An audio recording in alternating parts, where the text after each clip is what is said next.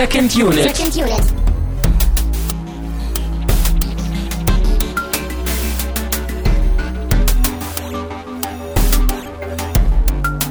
Herzlich willkommen zu einer neuen Ausgabe von Second Unit. Wir sind immer noch in den letzten Zügen festzustellen, was der beste Film aller Zeiten vielleicht sein könnte. Und mein Name ist dabei Christian Steiner und ich habe bei mir natürlich Tamino Mut. Once upon a time in a podcast of your choice. Ja, hallo. Hm, jetzt bräuchtest du eigentlich auch so eine Panflöte oder eine Mundharmonika. Ja, habe ich auch gerade gedacht. Ja. Aber da hätten meine musikalischen Skills auch nicht für ausgereicht. Ich glaube, so Triangel kriege ich noch hin, wenn man Hm. mir sagt, wann ich draufhauen muss. Und so eine Aber Pauke. Mehr, So ein Paukenschlag am Ende des Stückes nach 20 Minuten. Bong. ja. ja. Naja, genau. Wir haben äh, Once Upon a Time in America geschaut heute. Eine Einsendung von euch. Dafür nochmal vielen Dank an der Stelle. Richtig. Und äh, wie hieß er auf Deutsch? Es war einmal in Amerika. Kann sein, ja. Ja. Nicht spiel mir das Lied von äh, New York oder so. Auch ein schöner Working Title. Ja. Ja. So, Nee. ich, ich hoffe, wir packen das heute. Wir sind beide nicht so ganz fit, ne? Ich bin ein bisschen krank, vielleicht hört man das auch noch und du bist auch nicht so ganz fit. Nee. Du übernimmst dich einfach zu sehr mit deiner Masterarbeit hier. Ja, schön wär's, wenn ich das endlich mal tun würde. Aber äh, Geistig aber. ja, ja, die Angst vor der Fall. Masterarbeit, die ist Das- äh, stressig für dich. das ist auf jeden Fall. Und ich habe Angst, dass du mich schon wieder ansteckst und dann ist so ein ewiger Zirkel der Erkältung bei Second Unit. Aber tja. Tja. Ja, äh, steigen wir mal ein. Vor allen Dingen äh, unser Getränk ist, glaube ich, ähm, was so Erkältung und äh, Immunsysteme angeht, sehr gut. Deswegen wollen wir da Mhm. schnell hin. Total, ja. Und zwar äh, machen wir das wie immer über Flatterspenden. Wir sagen vielen Dank an, beziehungsweise zu äh, den Episoden zu Seven Samurai haben wir von Anonym und von Jacker was bekommen. Mhm. Dann haben wir zu der Mini-Unit, wo wir ja eigentlich unser halbes Publikum vergrault haben, von Tinkengill was bekommen. Kam ganz gut an anscheinend, ja. Ja, hat mich dann auch. Wenn Leute Spaß dabei hatten, dann äh, hat die ihren Zweck auch erfüllt, ja. Wir wurden zweimal anonym zu LA Confidential äh, bespendet und einmal zu der Birdman-Episode von Checker, der den jetzt, glaube ich, neulich erst nachgeholt hat und auch fleißig in den Kommentaren dabei ist.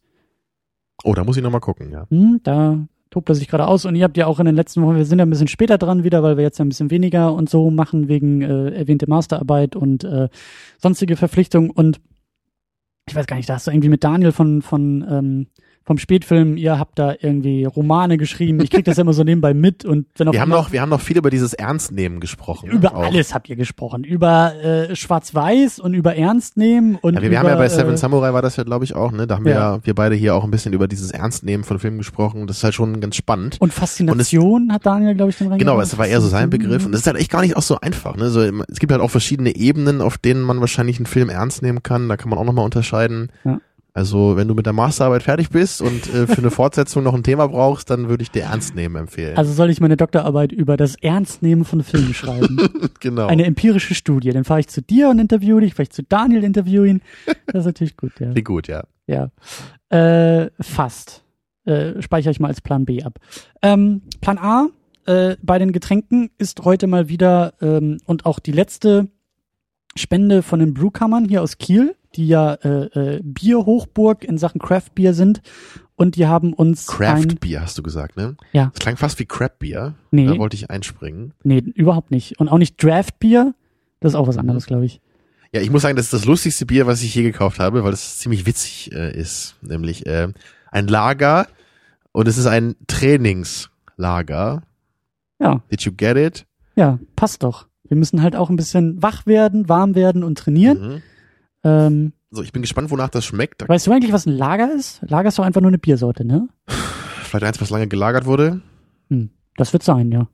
Ich weiß nicht. Äh, ich habe keine Ahnung. Ich, ich kenne mich mit Bier echt schlecht aus, weil ich auch fast nie Bier trinke. Ich glaube, mit Bier kennst du dich auch so ziemlich am schlechtesten aus, was Alkohol angeht, oder? Eben, Vorsicht, ja. die Krone, das kommt dir jetzt dagegen. Trink das ab! Oder das, äh, Guck mal, Christian, das war also mal komm, gib kalkuliert. mal ganz schnell her, ich will ein Foto davon machen, um zu zeigen, wie du ein Bier einschenkst. Also das also sonst, wenn wir hier Bier getrunken haben, war das nicht so schäumend. du musst das auch kippen, das Glas, und dann langsam. Ach, das ist doch irgendeine so Äh, eine Kochlegende. angewinkelt. Nein! Guck dir das doch mal an. Guck dir die Krone doch mal an. Das ist irgendwie, Das setzt dem Ganzen die Krone auf. ja, fünf Sechstel Krone und ein bisschen Bier. Dann zahlst du die Hälfte dafür. Du bist, du wärst nachher echt mal so guter Barkeeper. Das ja, aber finde ich gut. Dann äh, warte ich noch eine halbe Stunde, dann ähm, kann ich auch mal ein Bier Kannst trinken. einfach den Sch äh, Schaum so mit dem Strohhalm rausschlürfen. Mit so einem Löffel, weißt du, wie so ein Milchkaffee dann. So. ich löffel mein Bier noch Also bei mir ist das besser geworden. Ja, Ja, komisch. Anscheinend hat die Kochlegende funktioniert, ja. So trinken wir das jetzt oder geht das nicht? Ja, können wir, also wir können anstoßen und du probierst es und ich Ja, Prost. Äh, zum Wohle. Du, da ist ja auch ein bisschen Bier drin bei dir im Glas. Ja, ja, aber es ist halt schwer daran zu kommen. Ich habe mich da jetzt nicht voll drauf konzentriert, so, Nein, so live ist, und on äh, air. Da habe ich meine Gedanken einfach woanders. Du warst ja immer noch dabei, die Zeitebenen Ebenen des Filmes zu sortieren. Du musstest ja immer noch irgendwie, weil du ja weißt, du musst gleich den Plot zusammenfassen. Wenn wir jetzt nämlich getrunken, probiert und abgenickt haben, dann bist du ja gleich gefordert. Das äh, hätte mich auch verunsichert. So sieht das nämlich aus, ja. Auf jeden Fall ein sehr ungewöhnliches Bier hier. Gefällt mir. Markanter Geschmack.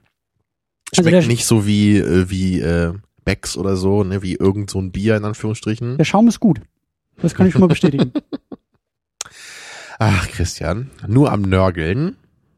Hm. Ich habe Bier gefunden, ja. Ah. Doch sehr leicht. Hm. Das ist wirklich, oder? Das gefällt mir sehr gut, ja. Das ist sehr, sehr leicht und sehr erfrischend. Deswegen, ich kann mir das gut vorstellen, irgendwie nach dem Sport. Also jetzt vielleicht nicht Beim direkt Sport. nach dem Sport oder beim Sport, aber wirklich so als Feierabendbier ist das, glaube ich, klasse. Das würde ich mir sogar selbst kaufen. Das, also, obwohl ich ja nicht so der Bierfan bin, aber das gefällt mir echt gut. Ja, Ja. Trainingslager. Merken wir uns. Klingt gut, schmeckt gut. Verlinken wir auch und ähm, äh, ich sag dir auch noch mal gerne Bescheid, wo die hier in Kiel sind, falls du da noch mal rum willst. Das ist gar nicht mal so, weit weg von dir. Hm. Das kriege ich schon hin, glaube ich, wenn es in Kiel ist, ja. Ich wollte gerade sagen, ich mal dir mal eine Karte auf. So eine Schatzkarte. Ja. genau. Und dann Ähm. drei Schritte links hinter der großen Eiche. Ja, und dann, wenn die Sonne durch die Eiche auf den Boden strahlt, also du musst so fünf Stunden warten. Dann siehst du die Hausnummer. So, aber jetzt äh, genug geblödelt. Wo, wo sind wir heute? Ne? Wir haben schon gesagt, Once Upon a Time in America. Das heißt natürlich, wir sind bei äh, Sergio Leone, bei seinem letzten großen Film. bei seinem letzten Film auch. Oder bei seinem letzten, Komma, großen Film. Zwei Mhm. Attribute, die nicht notwendigerweise miteinander verknüpft werden müssen. Und da erstmal meine Frage an dich, Christian, so was, was hast du denn schon von Leone gesehen? Wie stehst du zu ihm? Ich kenne tatsächlich nur, wir haben gerade eben nochmal die Filmografie angeguckt, ich kenne nur Once Upon a Time in the West. Den wir hier auch schon mal vor bisschen über Zu Django haben wir den zwei geguckt. Jahren besprochen haben, ne? Ja, Zwei Jahre ist das schon her, ne? ja Krass, mehr ja. als zwei Jahre. Als Django neu, neu Januar rauskam. Ja, über zwei 2013. Jahre im Januar da, ne? Und da kann ich ihn vorher auch vergeht.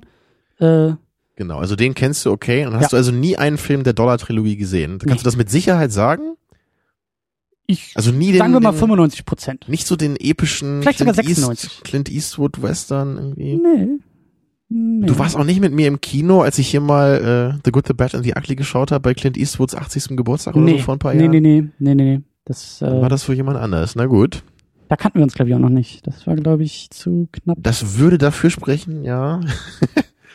Tja, also das ist natürlich eine schlimme Bildungslücke von dir jetzt. Aber immerhin mochtest du den Once Upon a Time in America auch ziemlich, äh, äh, in the West, ne, schon mal ziemlich gerne, glaube Ja. ich. Ja, Damals, sehr, das- sehr, sehr gerne. Also dann kann ich dir die anderen eigentlich auch nur empfehlen, weil die jetzt, also ist es auch mein Favorit inzwischen von ihm, glaube ich.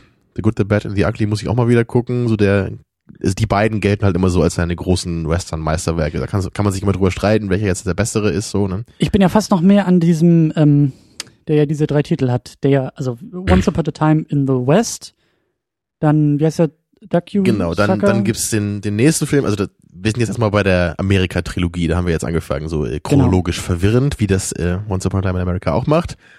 Genau, da haben wir eben zum ersten Mal den Once, in a Once Upon a Time in the West oder Spielen wir das Lied vom Tod eben auf Deutsch. Dann kommt der äh, Duck You Sucker oder A Fistful of Dynamite oder Once Upon a Time, Punkt, Punkt, Punkt, The Revolution, glaube ich. Oder wahrscheinlich spielen wir das Lied von der Revolution, Achso, um in der ich Trilogie dachte, zu Spielen bleiben. wir das Lied vom Tod 2. Now it's personal. Ja, even louder. Ähm, ja, äh, das ist auch ein ganz cooler Film. Das ist wahrscheinlich so der am wenigsten bekannte, glaube ich, von, von Leones großen Filmen. So. Kennst du den? Ich kenne den auch, ja. Okay, also das heißt, du hast die Amerika-Trilogie jetzt ich ich kenne beide Trilogien vollständig. Das ist äh, alles, was ich von Leone kenne. Ich kenne nur seine ganz frühen Sandalenfilme nicht. Mhm. Ähm, ja, der Docu-Sucker, der ist auf jeden Fall auch ganz cool, weil der auch ein etwas ungewöhnlicherer Western ist. Der spielt ein bisschen später. Ich glaube, diese mexikanische Revolution wird da thematisiert. Mhm. Also da gibt's halt schon auch so so Autos, also zumindest äh, stellenweise. Und der eine Hauptcharakter, der fährt auch auf so einem Motorrad. Also Das spielt halt ein bisschen später so, als man das sonst eben so kennt aus den, den Western-Filmen, ne, die jetzt eher so im mittleren 19. Jahrhundert oder so ver, verwurzelt sind. Ähm, ja, der ist auf jeden Fall auch ähm, so, solide, würde ich sagen. Also ich, ich weiß nicht, ich, ich denke nicht, dass ich den jetzt unbedingt also der, der kommt jetzt schon nicht so daran, würde ich sagen, an Once Upon a Time in the West oder Good, the Bad and the Ugly. Aber müsste ich auch noch mal schauen, habe ich nur einmal gesehen. Aber auf jeden Fall ähm, durchaus solide. Ja, und ähm, der dritte Teil eben mit einem recht großen zeitlichen Abstand. Also die ersten beiden Teile dieser Amerika-Trilogie sind, glaube ich, von 68 und 71 dann oder ja, so, ne? Ja. Genau, und dann kam Once Upon a Time in America erst elf Jahre später, glaube ich, raus, ne? Mit 82. 13 Jahre später, 84. 84 sogar erst, wow. Mhm. mhm. Ja, aber wahrscheinlich schon irgendwie seit Ewigkeiten in der Mache gewesen, ne? so ewig lang wurde da am Drehbuch rumgeschrieben und äh, gefilmt wurde auch, was meinst du, ein Jahr lang fast oder fast so? Fast ne? zehn Monate. Genau, ja. also also wahrscheinlich irgendwie so 82 so rum dann am Film gewesen. Ja. Ja, über den reden wir natürlich ausführlich noch. Aber vielleicht noch kurz zu der Dollar-Trilogie, weil die ist ja wahrscheinlich das Wichtigste von Leone so ins, auch in filmhistorischer Hinsicht, weil ja gerade eben A Fistful of Dollars so ne, der der hat ja auch Clint Eastwood so als Westernhelden berühmt gemacht und ja auch gleichzeitig so diesen Italo-Western irgendwie groß rausgebracht. Und das, das ist einfach auch was, was mir total gefällt im Western-Genre. Also ich bin einfach eher der Typ, der diesen dreckigen Western mag. Ich stehe nicht so auf diese klassischen Western-Motive, so eher diese John Wayne-Filme vielleicht, ne, so aus den 50ern eher oder noch früher. Mhm. So, wo es dann eher, wo es was noch sehr amerikanisch ist, ne, und dann geht's um die Erschließung von Amerika und diese Heldentypen eher in den Rollen. Und damit hat ja eben ähm, Leone dann stark gebrochen mit seinem Western. Ich wollte gerade sagen, so, so den, den, die John Wayne-Ära, das ist ja noch mehr Glorifizierung auch dieser fiktiven Geschichte, also äh, fiktiven Geschichte im Sinne von Historie. Das ist einfach auch so ein, so ein bisschen romantisierter Blick, glaube ich, auch auf ja. diese Zeit. So nicht immer jetzt, ne, aber häufig hat man das Gefühl dabei. Also ich, ich habe da, glaube ich, um Weihnachten, hatte ich da, glaube ich, auch schon hier in der Sendung erzählt, hatte ich äh, Rio Bravo geguckt mit John Wayne. Und das ist irgendwie ich, auch so ein. Kenne. Nee, das ist aber, glaube ich, auch so ein ziemlicher Klassiker, was das angeht. Und ja, das ja, ist echt so dieses typische. Den, der schwarze Falke heißt der, glaube ich, den ich mal gesehen habe. Mhm. Oder irgendwie sowas. Der müsste auch so ungefähr aus der Zeit sein. Fand ich jetzt nicht so doll irgendwie, aber also kann man gucken, so ist okay, ne? Aber da muss man jetzt schon sehr stark so mit der historischen Brille, glaube ich, auch drauf gucken. Und die, die sehen jetzt auch nicht immer so toll inszeniert aus, fand ich so. Und da sieht man dann schon oft mal so dieses Map-Painting im Hintergrund, ne? Oder ja, ja. Ich glaube, bei, bei dem schwarzen Falken gibt es auch diese legendäre Szene, wo halt irgend so ein Indianer im Grab liegt und der halt irgendwie ganz deutlich atmet, so was man einfach sehen kann. Also das ist noch ein bisschen eine andere Zeit des Filmemachens. Ja, mit der Dollar-Trilogie, da, das war ja dann schon richtig revolutionär so im Western-Genre. Und da hat ja dann auch Sam Peckinpahs ähm, The Wild Bunch, der auch einer meiner Lieblings-Western ist, von den Paaren, die ich kenne, so, der ist dann zwar kein Italo-Western, aber der ist, glaube ich, auch so eher in diese Schiene dann einzuordnen, weil der halt auch sehr ehrlich ist, sehr kompromisslos also das, das ist wirklich meine Art Western, so, ne? Ungeschönt, ehrlich und dreckig, so, ja. Ich will, ich will nicht so den, den, den schönen Blick in die Prärie sehen, also ich will eher so die, die knallharten, fiesen Typen, die halt auch mal die Kinder erschießen, ne? so wie Henry Fonda eben in Once Upon a Time da. Ja, also, ja. Sowas äh, reizt mich da eher. Ja, aber die, die Dollar-Trilogie-Filme sind auf jeden Fall auch alle empfehlenswert. Ich denke mal auch, dass die dir gefallen würden. Also wenn du Once Upon a Time in, Amer äh, in the West magst, dann müssen die eigentlich auch für dich funktionieren. Für mich werden die halt alle so ein bisschen besser. Also gerade der erste der, der Dollar-Trilogie, der ist halt auch noch sehr günstig produziert. Spielt halt nur in einem so einem Dorf so und das ist halt eben auch der Begründer des Genres so mit. Mhm. Der halt von diesem Yojimbo auch ein Remake ist, hatte ich auch erwähnt bei Seven Samurai, von diesem Kurosawa-Film. Ja, und der, der zweite Film der Dollar-Trilogie, der ist dann ein bisschen bisschen großspuriger schon noch, mit Klaus Kinski auch in der Nebenrolle und Lee Van Cleef, so, also da hat man schon noch ein paar coolere Darsteller, so, und ist nicht nur so auf Eastwood zentriert. Mhm. Ja, und beim Good, Bad and Ugly, da, das ist dann so das, das absolute Maximum, so, da ist dann auch wieder die Musik einfach klasse und, und der, der, der Showdown am Ende und die ganze Story auch, und das, das siehst du auch Szenen vom Bürgerkrieg noch, und es gibt wieder eine schöne Eisenbahnszene, ja, und also, wieder so alles auf Maximum gedreht. Ja, also wenn du den, den nächsten Western, wenn du mal Lust hast, dann guck dir den an, würde ich sagen. Das ist der, die größte Baustelle bei dir wahrscheinlich. Und danach Wild Bunch. Das, ist das notiert. Ist, das ist meine persönliche Top 3, so, ne? Once Upon a Time in the West, Good, the Bad and the Ugly und dann Wild Bunch. So, dann ähm, sind wir, glaube ich, erstmal mit Leone so ein bisschen durch. Ne? Wir, wir können nachher vielleicht noch ein bisschen über seine, seine Trademarks reden. Die sieht man ja auch so ein bisschen hier am Film. Du meintest ja teilweise auch so, es fühlt sich fast wie ein Western an, so hin und wieder mal zumindest. Ne? Mhm. Kommt ja auch durch den Soundtrack, der ja wieder von dem Ennio Morricone äh, gemacht ist, der ja auch für die meisten Leone-Filme den Soundtrack gemacht hat. Ich glaube nicht für alle. Ich weiß jetzt aber gerade nicht, für welche nicht. Jedenfalls ist das ja fast immer so dieses Dream Team irgendwie gewesen, die beiden. Ja. Und der, der lebt ja sogar noch, ist glaube ich schon über 90 inzwischen und macht auch noch so seine Touren, ne, wo dann, die auch glaube ich immer ausgebucht sind, wo dann alle sich irgendwie diese so, klassischen so, so großen Stücke angucken. Oder, oder wie? Also ich, ich weiß nicht genau, wie das äh, abläuft. Ich war da noch nie, aber ich, aber ich, ich glaube, der, der gibt richtig so Konzerte so von den Stücken, die er dann geschrieben hat, so mit Mhm. mit großer, äh, großem Orchester und so, also richtig Rambazamba, kann man sicherlich sagen, Krawall und Remi Demi. um das mal professionell auszudrücken. Ja, So. Genau. Ähm, Und äh, bevor wir jetzt zum Cast kommen, wollte ich zumindest noch mal kurz fragen, wie du denn so zu Gangsterfilmen stehst, weil wir heute nicht beim Western sind. ui. So, wir haben ja hier auch schon ein paar geguckt, so, ne, so Scarface haben wir geguckt, wir haben Carlitos Way geguckt, also eher modernere Gangsterfilme. Das habe ich mich aber auch gefragt. Also für mich war das ein bisschen mehr. Ich habe nicht an Gangsterfilme dabei gedacht, ich habe mehr an Film Noir dabei gedacht. Mhm. Ähm, so diese, diese. Es ist so ein bisschen, also der Film spielt ja sehr stark in einer Zeit, aus der der Film Noir stammt. Genau, also ich, ich, ich habe eben, hab eben modernere Filme gesagt, das passt nicht ganz richtig. Ich meinte halt äh, Filme, die halt eher so im, in unserer heutigen Zeit spielen, ne? Oder, und das ist jetzt bei Once Upon a Time in America ja nicht so. Oder er hat ja mehrere Zeitebenen, klar, aber er spielt ja schon eben sehr weit in der Vergangenheit meistens so. Am Anfang Genau. sind wir ja irgendwie bei den Also ich finde, um, um, um Ähm. das vorwegzunehmen, ich finde das Setting richtig klasse und ich bin ja auch ein großer Amerika-Freund und, und bin sehr interessiert an diesen ähm, historischen, auch so fiktionalen Aufarbeitungen von, von der eigenen Geschichte so der Amerikaner und auch die Prohibition finde ich total spannend.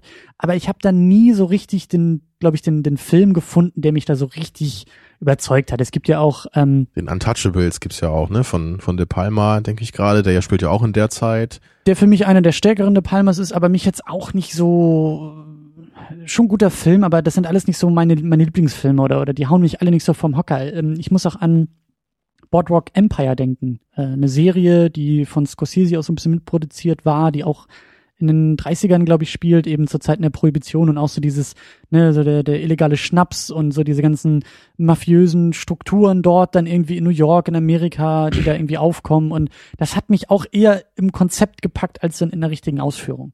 Ich weiß nicht, was es ist. Ich habe mich damit auch jetzt nie tiefer auseinandergesetzt, hast, ich du mal, mal, hast du mal Sopranos geguckt? Geht das nicht auch so in diese Richtung? Ich ja, aber das ist ja gesehen, schon, keine so, Ahnung, Sopranos ist schon moderner. Das Also das spielt auch in der moderneren ja, ja, Zeit. das ist oder? in der Gegenwart, weil der, der so, okay, Tony Soprano irgendwie depressiv ist und beim Psychiater sitzt und äh, so, also das ist das, was ich weiß so. von der Serie. Ich dachte mal, das wäre auch so Al Capone-Geschichte. Nee. Vielleicht nur, weil er so ein bisschen so aussieht auf dem Cover, was ich mal gesehen habe. Mhm.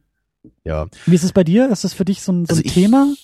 Also ich kann für mich immer schon sagen, so meine zwei Lieblingsgenres waren eigentlich immer Science Fiction und Gangsterfilme. so, was eine interessante Ist Mischung ist so. Gangsterfilm? Nicht zusammen. Okay. Ja, müsste es Das mal. gibt's selten, ja. Aber ähm, Was sind denn, was sind denn so die, die ähm, Heat wahrscheinlich? Ist das für dich also da, da kann man natürlich auch nochmal jetzt so, man, man kann das halt sehr weit unterscheiden. Ne? Man kann jetzt irgendwie eher sagen, ist es eher ein Gangsterfilm oder eher ein Crime-Film, sowas. Das ist ja auch irgendwie oft zusammen, aber nicht unbedingt das Gleiche. Und dann gibt's das Ganze eben eher so in der Action-Ausrichtung und vielleicht gibt's das dann auch eher wieder in der Drama-Ausrichtung, so wie jetzt heute. Mhm. Also Heat ist da auf jeden Fall mein Favorit, so als modernerer Vertreter. Aber ich finde auch Goodfellas zum Beispiel super. Und, und Casino ist auch nicht schlecht hier von Scorsese. Ne? Also da gibt's eine Menge Filme, die ich wirklich gerne mag. So, ich Okay. meine, Scarface ist ja auch einer meiner Lieblingsfilme. Und Ja. Donnie Brasco mag ich auch sehr gerne mit Al Pacino. Mhm. Es ist vielleicht nicht ganz so hoch dabei, aber auch ein, auch ein cooler Film. Ja, die Patenfilme muss ich auf jeden Fall nochmal gucken. Die, die mochte ich auch. Äh, Die ersten beiden habe ich davon nur gesehen, den dritten habe ich immer noch nicht gesehen. So, das Mhm. werden wir jetzt ja bald nachholen hier endlich mal. Mhm. Ja, also da, da gibt's schon eine Menge Filme, die ich wirklich gerne mag, so aus dem Genre. Das, das ist ganz klar. Und ich meine, Tar- Tarantinos Filme sind ja auch irgendwie Gangsterfilme, ne, so mit Pulp Fiction und Reservoir Dogs und so. Also da, da gibt's ja wirklich auch eine, eine Fülle von Filmen, die jetzt wirklich da einfach super sind. Aber auch alles nicht so sehr in den Zeiten der Prohibition in den 30ern. Genau, also, also für mich ist, glaube ich, also mein Genre des Gangsterfilms ist, glaube ich, eher so das, was ein bisschen moderner ist. So ich, ich mag dann, glaube ich, nicht, nicht, nicht, nicht ganz so gerne so diese Gangster mit den Geigenkasten und den Maschinengewehren so, was auch cool ist, aber das ist nicht ganz so mein Ding. Ich mag lieber die Gangster, ne, wie, wie in Heat irgendwie, die dann den Abschleppwagen klauen und den Geldtransporter überfahren, so, ne. Ja, ja. Oder mit den richtig krassen Maschinengewehren wie bei Scarface, so, das, Mehr so, das reizt mich dann noch mehr. mehr so die GTA-Version von, von Gangstern. Genau, ja. Ich glaube, so wurde ich als Kind auch daran geführt. So. Ich, ich war halt immer so richtig fasziniert von GTA 2, als das neu war. sagen, So mit GTA das, sozialisiert. Das ist, genau. Und äh, als ich dann Heat gesehen hatte, so früher dachte ich immer so, hat's Klick oh, gemacht, ne? das ist ja fast wie GTA The Movie, nur ein bisschen viel Gelaber dazwischen. Und äh, das Gelaber in Anführungsstrichen kann ich heute halt mindestens genauso sehr genießen dabei. Ja. Ronin ist auch noch ein sehr schöner Gangsterfilm mit Robert De Niro auch.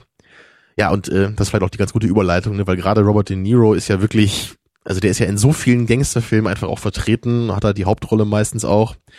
Und ich muss da sogar sagen, so früher fand ich es fast ein bisschen doof, so, weil ich hatte irgendwie das Gefühl, er, er macht eigentlich nur das und er kann irgendwie auch nur das. Hatte ich als ich im Gefühl, so, ne? Aber als ich dann wirklich später mal ähm, so Filme gesehen habe wie Taxi Driver, ja, wie Raging Mhm. Bull und ein bisschen auch bei Heat, so, da habe ich dann schon gemerkt, so, der Typ ist einfach auch ein super Schauspieler.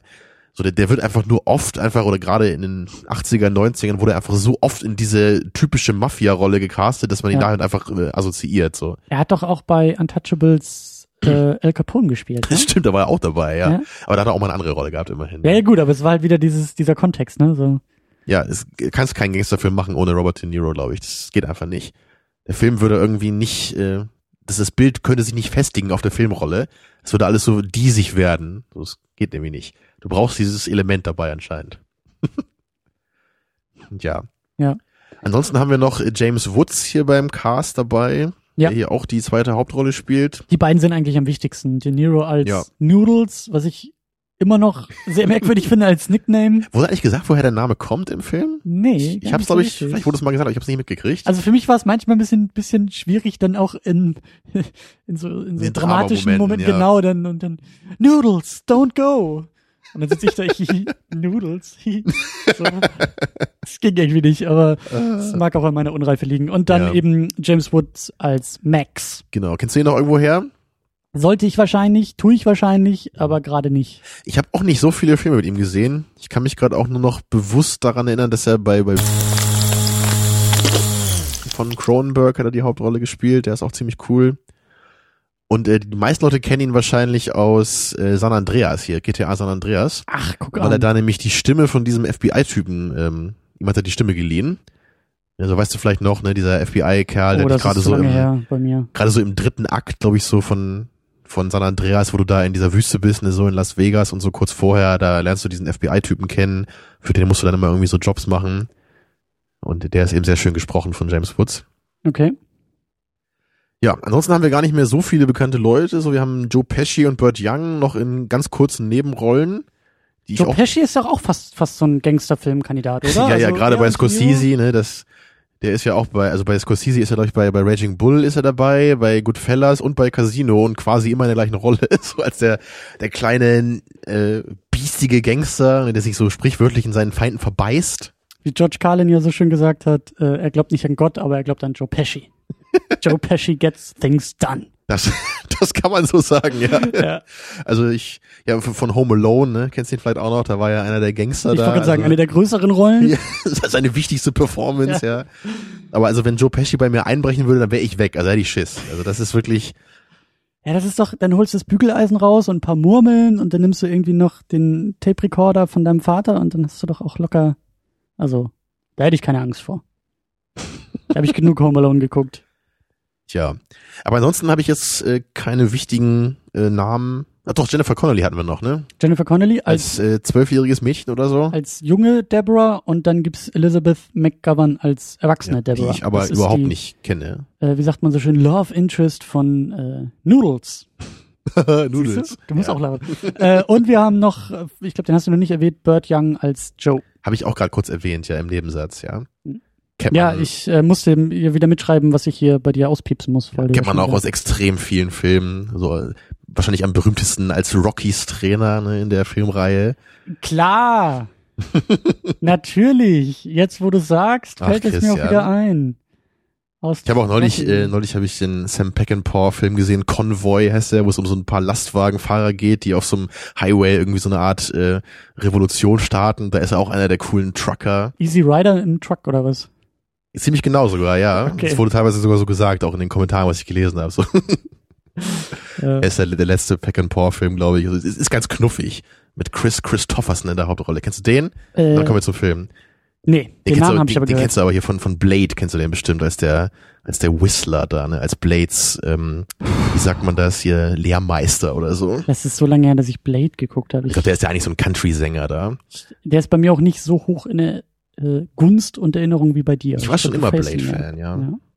Aber gut, Genau, so viel zum Cast. ich wollte nämlich gerade sagen, weil wir jetzt noch den Plot zusammenfassen müssen und der ja theoretisch auch noch mal vier Stunden voll macht in der Ja. Zusammenfassung. Also Ja, wir, wir, wir wollen ja heute über monumentale Filme reden, auch so ein bisschen. Deswegen haben wir den Film Mhm. jetzt ja auch ausgewählt. Und Mhm. weil er natürlich schön eingeschickt worden war, passenderweise. mhm. Und äh, deswegen machen wir natürlich auch eine monumentale Sendung hier irgendwie. Aber wir müssen natürlich gucken, das so ein bisschen zu trimmen, dass wir hier nicht zu sehr ausarten. Wir springen wahrscheinlich auch sehr viel hin und her. Mhm. Aha. Genau wie der Film, ja. Ja. Ja, erstmal ist zu sagen, was wir eben schon angedeutet haben, es gibt eben drei Zeitebenen, in denen der Film spielt. So das, das erste ist, glaube ich, diese Ebene, so als die, als die ganzen Jungs noch Kinder sind. Das ist so, Gott, wann ist denn das so? Irgendwie in den 20er, würde ich 20er, sagen. ne, müsste das sein. Anfang, also die sind Genau, ja so alle 1905 Anfang, Mitte geboren. 20er, glaube ich, fängt das an. So, Ja. dann haben wir die zweite Ebene, da kommt dann Noodles ins Gefängnis, kommt dann wieder raus, dann sind alle so junge Erwachsene, das ist dann so 30er. Anfang 30er, vielleicht noch späte 20er auch. So ganz genau sagt der Film das nicht, glaube ich. Ne? Mhm. Und dann haben wir die letzte Ebene, wo Noodles äh, wirklich schon ganz alt ist. Das ist dann 60er. 35 Jahre später, glaube ich, wird gesagt. Ja, also müssen wir da irgendwie so um um 65, 68 Das hörst du ja auch schon an der Musik. Du hörst ja die Beatles in einem einen äh, Moment, wo in der Zeit Ja. gesprungen wird und das muss Man ja, sieht's ja auch 64 einfach und und, und an dieser Frisbee-Szene, da haben wir auch ge Genau. uns gefragt, warum da einmal so eine Frisbee durchs Bild fliegt. Und äh, wie war das? Roger Ebert meinte, dass es wohl einfach nur als Sinnbild für die 60er sein sollte, wo anscheinend die Frisbee aufkam. so. Mhm. was mir jetzt auch neu war. Ja, das sind so die drei Zeitebenen, in denen, in denen sich der Film ähm, bewegt.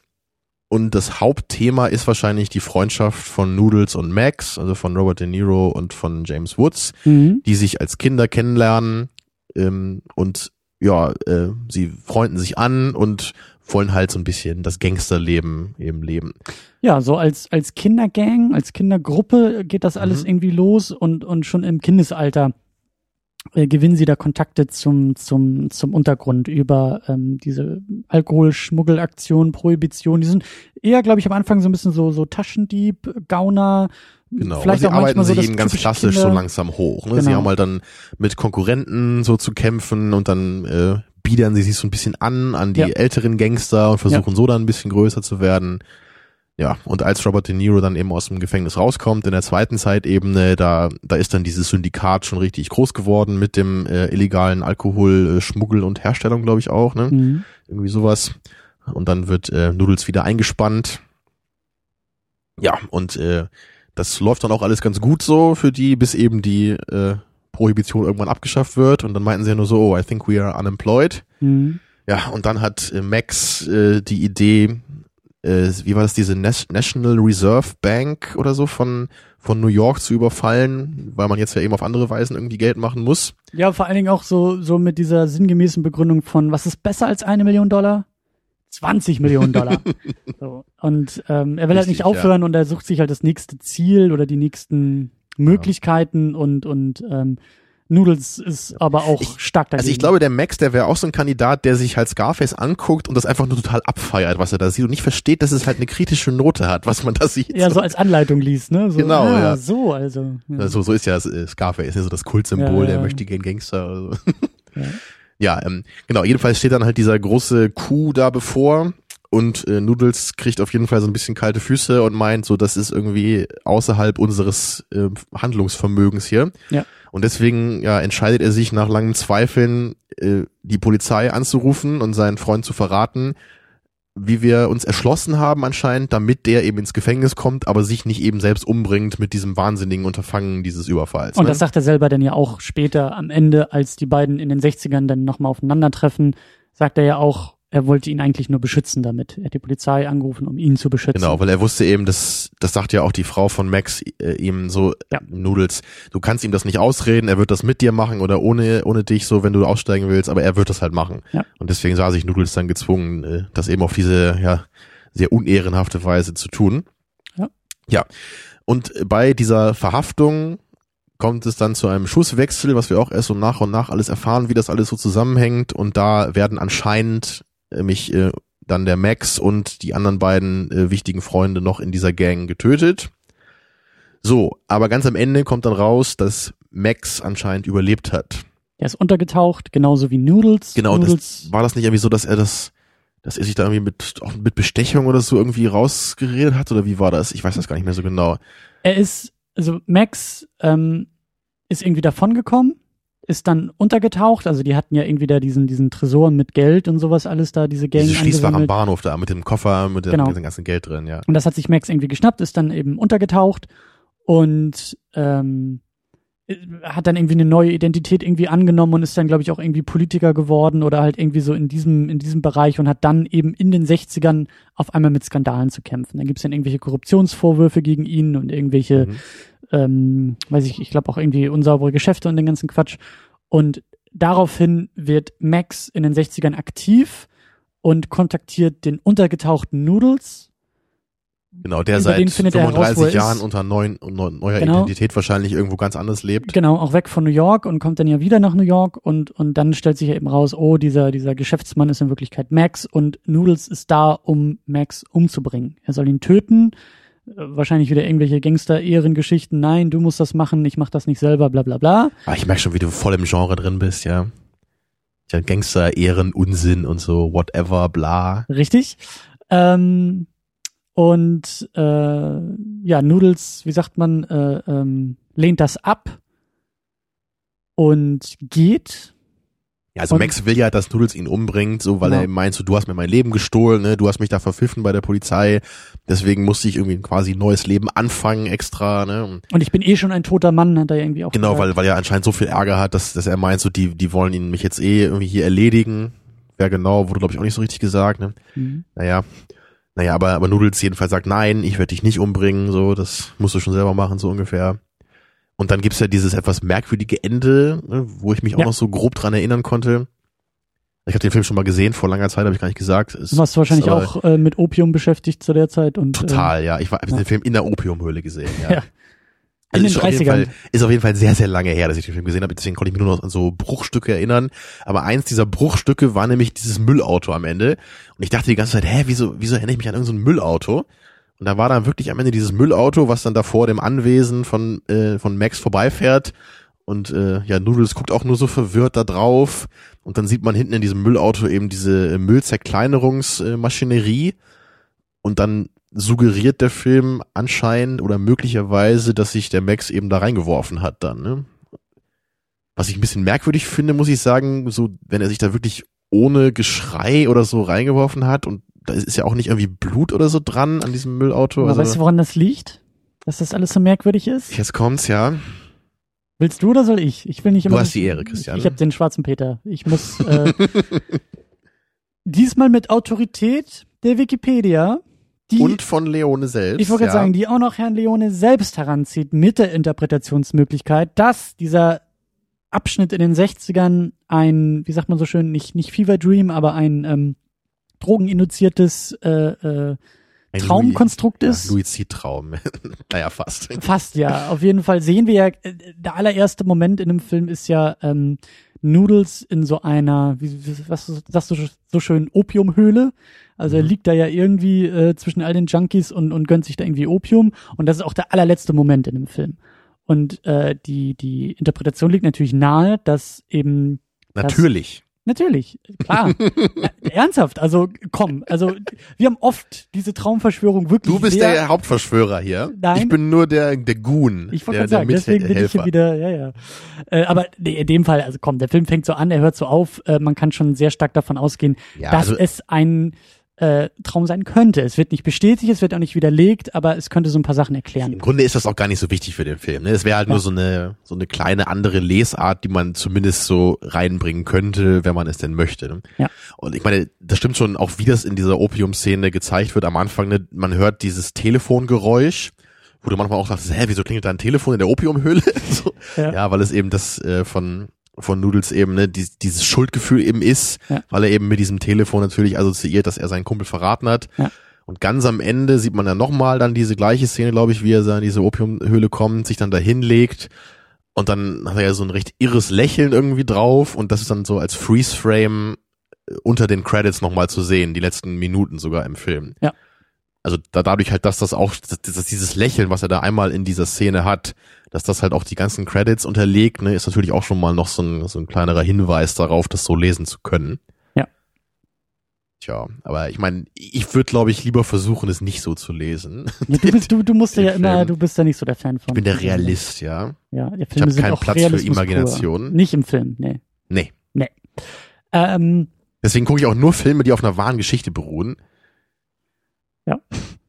Wie Gone Girl und Seven und äh, mhm. Absolut. Egal. Ähm, was ich sagen wollte, als Alternativvorschlag für eine Lesart, ähm, die mir auch ein bisschen besser gefällt, ähm, du hast es ja, glaube ich, schon erwähnt, das ist irgendwie für dich mehr ein Film über diese Gangster, Freundschaft, Zusammenarbeit. Ich finde irgendwie den Aspekt des Älterwerdens und auch der Resignation, der Reue, der Schuld auch ein bisschen im Alter, den finde ich auch mhm. sehr, sehr schön, dass eben der der alt geschminkte De Niro in diesen Momenten für mich sehr gut funktioniert, wenn er eben an diese Orte zurückkommt und mit den Leuten nochmal redet. Und für mich ist da so eine gewisse Schwere drin. Also, also du meinst das Ganze jetzt ein bisschen abgekoppelt von dieser konkreten Geschichte ja. dieser beiden Charaktere, ja. sondern ja. das Ganze vielleicht ein bisschen abstrakter, so auf einer symbolhafteren Ebene, um das, ne, das, das Leben Revue passieren lassen. Genau, so um das auch so ein bisschen sowas. in diese Amerika-Trilogie einordnen zu können. Wenn du halt eben dieses, äh, diesen, diesen, diesen Western-Aspekt hast, also wahrscheinlich irgendwie 100 Jahre vorher irgendwie das Ganze angesiedelt, zeitlich angesiedelt ist.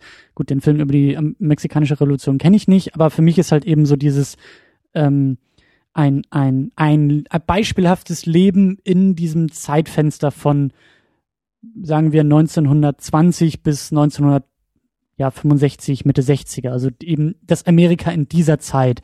Ähm, und da ist es ja schon denkbar, dass eine beispielhafte Geschichte von einem Gangster, der irgendwie mit der Prohibition zu tun hat, der auch mit dem New York dieser Zeit zu tun hat, der in dem New York dieser Zeit aufwächst und ähm, für mich ist, ist dieser Aspekt irgendwie interessant, zu sagen, er kommt auch wieder zurück an diese Orte und erinnert sich an seine Zeit. Und die Kindheit war trotz der ganzen Schwierigkeiten, Armut mhm. und, und, und da ja auch schon irgendwie Konflikte im Vergleich natürlich noch ein bisschen unbeschwerter als dann eben so die 30er und dann eben auch die 60er, wo er dann wirklich in diese, in diese ähm, Gangstergeschichte immer mehr einsteigt und dann eben auch flüchten muss, wieder zurückkommt. So, das, das sind für mich eher mhm. die Themen, die ich spannend genug finde, um sie da rauszuziehen. Also das gefällt mir eigentlich sehr schön als Lesart dieser dieser ganzen Trilogie eigentlich auch. Und das, das ist für mich auch eben der Western-Vergleich. Also wie gesagt, so mhm. Leone und dann eben äh, Spielen das Lied vom Tod.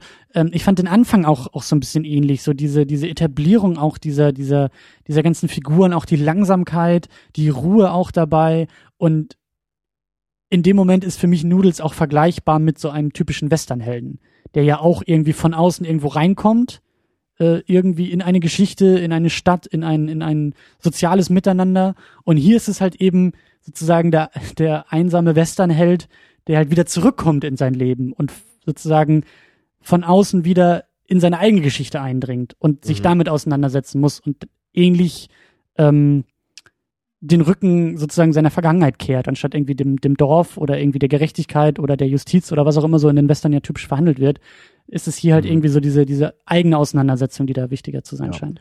Also jetzt auch gerade so diese ganze Trilogie so ein bisschen, wenn man die so aufeinander bezieht, auch die einzelnen Filme, dann macht das durchaus auch so Sinn, wenn man da jetzt auch jenseits der Charaktergeschichte so ein bisschen genau. größere genau. Themen sucht, so weil das das klingt ja schon in allen diesen dieser drei Filme an, auch wenn die natürlich in erster Linie wirklich so konkret diese Geschichte dieser Person sind aber man kann ja trotzdem auch gerade so bei Once Upon a Time in the West, da geht's ja auch so ein bisschen um diese Aufbruchsstimmung. Da geht's ja auch um dieses, so man, man, man will eben vom, äh, vom Osten in den Westen so nach Amerika. Ne? Da geht's ja auch um diesen einen Typen, weißt du vielleicht noch, dieser eine kriminelle Typ da auch, der ja unbedingt so lange noch leben will, bis er halt irgendwie den äh, Pazifischen Ozean sieht, ne? bis er seine Eisenbahnlinie dahin gebaut hat. Ja. Ne, Also so diese Erschließung des Landes ist ja schon irgendwie so das, ist halt das Setting, aber es ist irgendwie auch ein Thema so ein bisschen, was hier und da behandelt wird. Ja. Ja, und bei Sucker, da, da gibt es das halt auch so, weil da, da wird eben diese Revolution sehr stark behandelt. Also eher diese Zeit des Umbruchs. Ja, und, und dann haben wir jetzt natürlich passend so als Abschluss dann eher diese Zeit so des Rückblicks, ne, so des, des Bereuens, der Schuld vielleicht. Mhm. Also das passt ja, schon genau. irgendwie auch so auf diesem Level ganz gut zusammen.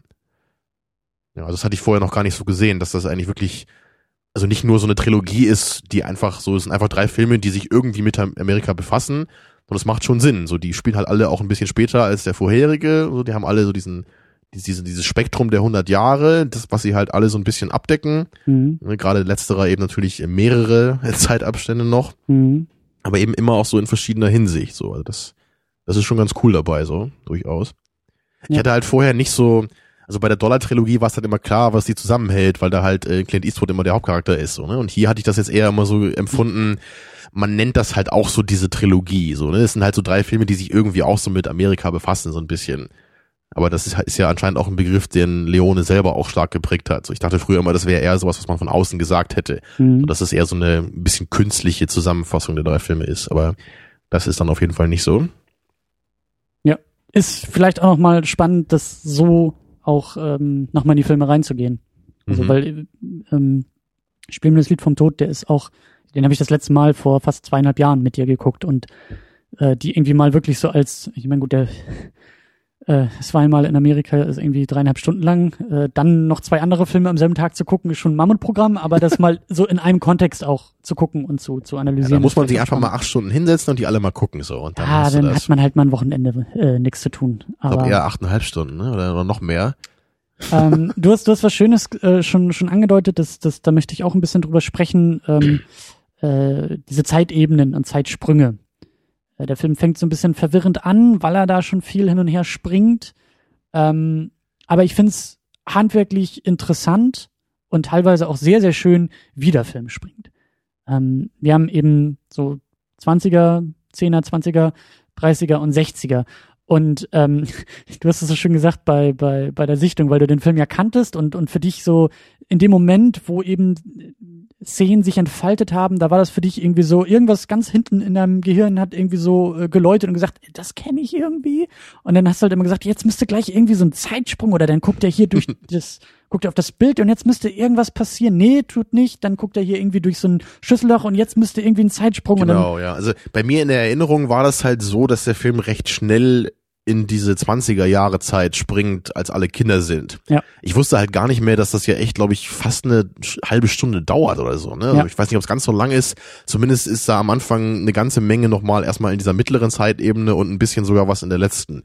Also bevor man dann eher so chronologisch, chronologisch her, möchte ich mal sagen, Ja. durchgeht durch die Ja. Ebenen. Weil da ja immer ein bisschen gesprungen wird, so im, im Verlauf des ganzen Films. Und es gibt so Und, diese äh, klassischen Momente dabei. Genau, am Anfang gab es halt ein paar Mal so, die, was man halt so total kennt, wenn halt irgendwie ein Charakter schaut sich irgendwie ein Foto an und die Kamera ne, zoomt langsam so auf das Foto und dann erwarte ich halt schon so, okay, gleich gibt's so ne, diese Überblendung und dann sieht man, wie das äh, Gezeigte auf dem Foto dann plötzlich der reale Schauplatz der Szene ist. Ne? Ja. Und das habe ich dann halt so zwei, drei Mal, dachte ich ja schon, okay, und jetzt kommt die Überblendung zurück, aber es war das jedes Mal nicht bis sie dann wirklich dann einmal kam, da war ich mir dann auch hundertprozentig sicher, naja, lieber nicht hundertprozentig, aber ich war mir sicherer als vorher, dass es jetzt wirklich soweit ist, Ja. nämlich als er dann da in dieses Klo da nochmal einsteigt, ne, wo eben diese kleine Lücke in der Wand ist. Und das fand ich dann auch sehr schön gemacht. So, er blickt eben da durch, ne, und er, er schaut zurück so in die Vergangenheit, wo er eben als kleiner Junge da auch auf diesem Klo stand, durch die Wand geschaut hat und da eben dieses äh, Mädel von Jennifer Connelly gespielt, ne, bei ihren Tanzversuchen da Ja. begafft. Und ähm, das ist so ein, so ein, so ein klassischer Übergang, würde ich mal sagen. Es, was, was mir am besten gefallen hat, war, ähm, ähm, boah, was war das? Das war so auch noch relativ am Anfang. Da haben wir ihn, glaube ich, in den 30ern, wie er ähm, ähm, in New York an den, an den, an den Busbahn, an den, an den Zugbahnhof geht, äh, Grand Central Station, und äh, halt irgendwie flüchten will. Er geht ja irgendwie hin und wirft irgendwie Geld auf den Tresen und sagt, egal wohin, ich muss ja mhm. weg. Und ähm, dann guckt er ja irgendwie auch, ich weiß gar nicht, was das ist, er guckt sich irgendwie eine Werbetafel oder irgendwas oder irgendwie so ein Schaufenster, irgendwas guckt er sich da an. Und dann haben wir, glaube ich, irgendwie so einen Umschnitt und, und er ist irgendwie aus einer anderen Perspektive zu sehen, sichtlich gealtert und es klingt von den Beatles Yesterday an. Und auch wirklich nur das, das, das erste Wort. Es ist nur Yesterday und die Melodie geht weiter, bla bla bla bla. Mir ist das zum Beispiel gar nicht aufgefallen, dass da 60er äh, Musik kam, weil ich mich damit nicht so gut auskenne. Du bist auch der letzte Mensch auf diesem Planeten, der die Beatles, glaube ich, nicht kennt oder nicht, nicht akustisch ja. kennt, sagen wir es mal so. Also ich weiß, dass sie einen Song gemacht haben, der Yellow Submarine heißt. Und dieses Yesterday sagt mir auch irgendwie was vom Titel. Aber ich könnte halt nicht irgendwie eine Songzeile oder so singen davon. Siehste, und ich war halt ja. extrem verwirrt, weil ich zuerst diesen Zeitsprung halt nicht gecheckt habe und dachte, Moment mal, was, was haben die Beatles in den 30ern zu suchen? Was ist das denn für ein Soundcheck hier? Was ist denn da los? Ähm, bis mir dann eben aufgefallen ist, ach so, das soll auch noch einen Zeitsprung markieren. Und dann fand ich das sehr, sehr schön, weil das sehr subtil war. Und dann hatte sich eben danach dieser Hintergrund auch verändert, ne? Also war genau. das nicht vorher irgendwie so eine so eine Coney Island Werbetafel so von diesem Vergnügungspark oder so da, der irgendwie wahrscheinlich sowas. damals noch offen war und danach halt dann nicht mehr so nach dem Zeitsprung, ne? Irgendwie sowas. Ich weiß nicht, ja. wann die den dicht gemacht haben. Das gab's auch bei GTA 4, ne? Da gab's auch diesen coolen äh, diese New York Section da mit diesem Vergnügungspark. Ja. Finde ich auch immer sehr sehr fesch. Ja. Und ähm, das hat mir gut gefallen. Also wenn es halt ähm, eher solche Zeitsprünge, also in handwerklicher mhm. Hinsicht waren. Es gab, glaube ich, auch so ein paar Matchcuts, was ja auch Standard ja, ja, ist. So ein, paar, ein paar waren auch so ein bisschen auf Verwirrung, glaube ich, ausgelegt. Ne? So ein paar Mal ja. war es dann so Cut und dann hast du erstmal ein paar Sekunden gebraucht, um zu merken, oh, ne, er guckt ja gerade eine Nachrichtensendung im Fernsehen. So, nee, wir sind gerade wieder in den 60ern ja. hier. so. Ja. Das gab's halt auch hin und wieder mal. Was vielleicht auch das Problem sozusagen für uns ist, weil wir den gealterten De Niro ja kennen. Also mhm. in Wirklichkeit für mich, also es war ja ein Kostüm, es war ja eine Maske und wenn du in den, in den, in den also 1984 den Film geguckt hast, dann war De Niro ja. halt, ne? So. Zumal er auch, glaube ich, sogar am besten auch getroffen ist, weil man weiß ja, ja wie er jetzt aussieht und das, das, das ja kommt grade. ziemlich gut hin sogar. Genau. Natürlich so in Close-Up sieht man das dann schon, dass er noch jünger aussieht. So, aber ich meine, oft ist das ja bei so älter geschminkt, ne, das, das kommt dann so gar nicht hin, wenn man diese Schauspieler dann irgendwie mal so später wirklich sieht. Ja, so wie hier Michael J. Fox in, in Zurück in die Zukunft 2, das ist, das geht gar nicht. Ja, ja, das ist ja sowieso klar. Obwohl der halt immer noch so aussieht wie damals im Grunde, ne? Aber, ähm, also bei, bei den New hat das, glaube ich, am besten funktioniert auch mit dem Make-up. So, das hat mich da auch am ja. wenigsten rausgeworfen. So bei, bei vielen anderen, dann geht das einfach nicht so perfekt auch, ne? Das, das ist klar, das ist halt ein Problem, was sich der Film automatisch mit einkauft. Und da musste ich eben auch oft an Cloud Atlas denken, so ja. einerseits eben wegen dieser Schnittgeschichte, ja. Ne, die Zeitsprünge, die da halt auch sehr schön gemacht waren, aber andererseits dann doch wieder das Make-up, was dann mal besser und mal weniger gut funktioniert hat so. Und das, genau das war heute eigentlich bei mir genauso der Fall. Ja. Ja. Aber ich meine, insgesamt ist natürlich cool, wenn jetzt einfach nicht nur so wild hin und her gesprungen wird. Ne? Also wenn man halt schon das Gefühl hat, dass da der Film schon ein bisschen eleganter mitarbeitet dennoch habe ich mich halt immer gefragt beim Anschauen so, wäre es einfach genauso gut gewesen, wenn man einfach alles chronologisch gesehen hätte? Oder ich, ich weiß halt nicht so richtig, mhm. ich, ich will dem Film da ja irgendwie auch nicht seine artistische Intention kaputt reden. Aber bei Cloud Atlas denke ich halt irgendwie so, das ist halt klar, warum man das da macht. So, das, es gibt halt für mich viel mehr Gründe, die das auch nahelegen, den Film so zu erzählen. Jetzt hier, so sag ich, ich ja, sag ich ja. Ähm, sonst kann er sich nicht erinnern es ist ja, es, wenn man so will, ist, ist die Klammerung in gewisser Weise ja eher im Alter. Eher in den 60ern. Ja. Und er, er kann, also der, der Moment funktioniert am besten, wenn er, würde ich sagen, wenn er eben ähm, zu diesem Klo geht und dieses Guckloch aufmacht und wir dann die Rückblende haben. Dann hat das für die, für die Gegenwart in Anführungszeichen, für die Zeit in den 60ern, für mich mehr Tragweite, weil für mich dann mhm. dieser Blick in die Vergangenheit besser funktioniert. Ich glaube wahrscheinlich, dass ich das, ich hatte wahrscheinlich am Anfang des Films noch mehr Probleme damit, weil ich noch ja. gar nicht so gewusst habe, dass die letzte Ebene dann noch mehr im Vordergrund steht als die anderen. Ich dachte da eher, das wäre so eine chronologische Zeittafel eigentlich, so hatte ich es auch eher mhm. in Erinnerung. Und du hast schon recht, wenn man auch gerade dieses Thema eben des, der Schuld, der Zurückerinnerung, wenn man das noch stärker macht, dann, dann ist es eben, der, der ganze Film eher in, also in Hinsicht auf die letzte Zeitebene zu lesen, so. Genau. Dann, dann wirkt das Ganze wahrscheinlich sinnvoller. Also beim Schauen habe ich mich halt einfach nur gefragt, so, muss das sein, so, ne? Oder ist das einfach nur dieses. Das habe ich aber auch. Das also, ich aber auch. Ich, ich habe halt immer dieses Ding, so, ich mag halt einerseits, wenn Filme das machen. Ich finde das immer cool, wenn Filme das auf eine clevere Weise machen, dieses nonlineare Storytelling, ne, was du ja auch gerne magst, wenn das irgendwie gut umgesetzt ist. Auf der anderen Seite bin ich halt auch immer schnell dabei, wenn ich das Gefühl habe, so, okay, der Film macht das eigentlich nur, damit er nicht langweilig ist, in Anführungsstrichen, mhm. dann bin ich dem Film da immer so ein bisschen ungnädig in der Hinsicht. So, weil ich will halt irgendwie schon immer einen guten Grund präsentiert haben, warum er sich eben entscheidet, das Ganze auf eine oft ja verwirrende Weise zu erzählen. Und das ist auch ein wichtiger Punkt, weil ich fand es hier auch äh, für meinen Geschmack oft zu verwirrend. Manchmal hat es gut funktioniert, so wie du ja auch gesagt hast, und man muss dann mal ein bisschen genauer hingucken und dann genau überlegen, oh, wir sind jetzt gerade gesprungen, wir sind nicht gesprungen, es wird nur ein Sprung angedeutet und dann eben Sprünge, die auch formal, finde ich, sehr kreativ gelöst sind. Aber ja, so jeden, jeden dieser Zeitsprünge habe ich dann auch nicht so ganz verstanden. Und das ist auch durch die Länge, also der Film geht in unserer Fassung, die wir haben, das ist die europäische Kinofassung, der geht wirklich mehr als, was waren das, dreieinhalb Stunden? Ich glaube, drei Stunden 40 Minuten war das, ja. ne? Und das finde ich dann auch, das, das finde ich schon echt, das ist eine Ansage, wenn du dann auch noch so viel hin und her springst. Und es gibt ja 12 Millionen Schnittfassungen von diesem Film. Es gibt dann ja irgendwie den, äh, die amerikanische Kinofassung. Ganz typisch, ja, wo mal irgendwie die Hälfte rausgeschnitten wurde, so ungefähr. Ne? Ja, der wirklich ein bisschen länger als zwei Stunden, glaube ich, ist irgendwie, zweieinhalb oder sowas. Und äh, ähm, von Leone auch nicht abgesegnet war. Und, und so wie ich das verstanden habe, hat die Schnittfassung tatsächlich chronologisch erzählt. Ähm, da wurden dann wohl tatsächlich irgendwie, äh, äh, so wie du dir das gewünscht hättest, aber da wurde eben auch noch so viel rausgeschnitten. Und eigentlich ist auch diese Fassung, die wir jetzt haben mit diesen dreieinhalb Stunden, auch nicht die wirkliche, weil es gibt irgendwie auch noch Bestrebungen, Restaurationsversuche, da irgendwie, glaube ich, 250 Minuten oder 260 Minuten noch irgendwie draus zu machen, weil da gibt's entsprechende genau, Fassungen. Also da, da habe ich auch nur bei IMDb so ein bisschen was überflogen. Es, es kann sein, dass auf so einem Filmfestival oder sowas mal die in längere Cannes. Version gezeigt wurde. Die haben, die haben, genau, die haben da irgendwie 2012 in Cannes äh, versucht, die vollständige Fassung zu zeigen, was dann wohl aber auch daran gescheitert, also sie war länger auf jeden Fall, aber immer noch nicht vollständig, weil immer noch irgendwie Rechte an manchen dieser äh, rausgeschnittenen Sachen irgendwie nicht okay. verfügbar waren und dann musste man sich da irgendwie wieder drum kümmern und ich glaube, das ist immer noch äh, äh, in der Mache dass da irgendwie versucht wird, also es ist wohl eher ein rechtliches Problem als eher das Problem des Materials. Bei Metropolis ja, damals ja gab mal, es einfach das Material nicht mehr. Jetzt ist eher die Frage, wie viel muss man wem zahlen, damit man den Film vollständig kriegt. Also es gibt da sogar noch Legenden, was ich da gelesen habe, dass es vielleicht sogar irgendwie fünf, sechs Stunden Filmmaterial gab ja. ursprünglich, äh, was dann von Leone so als so ein wirklich epochales Meisterwerk gedacht war oder ursprünglich noch so als Zweiteiler vielleicht. Aber das ist jetzt, glaube ich, alles sehr äh, unbestätigt. Ja. Aber es ist wohl relativ klar, dass in, dass in der von Leone intendierten Kinofassung so diese 20, 25 Minuten oder so wohl fehlen jetzt. Die müssen wohl noch rein und das ist wohl leider nicht so zu machen. Interessant war es ja auch, was du eben noch äh, gelesen hattest da bei Wikipedia, dass es wohl in Russland so war, dass sie den Film da wirklich als Zweiteiler so gezeigt hatten und dann äh, wie war auch das? chronologisch. Also genau, dann haben sie es chronologisch gemacht und der erste Teil endet dann irgendwie, als äh, äh, Noodles dann ins Gefängnis kommt oder so, ne? Oder wahrscheinlich, also irgendwie so. Das wäre ja eigentlich der sinnvollste Schnitt wahrscheinlich, ne? Dann, ja. dann ändern sich die Schauspieler ja auch, dann sind es eben ne, Robert De Niro und nicht eh die Kinderversion. Ja.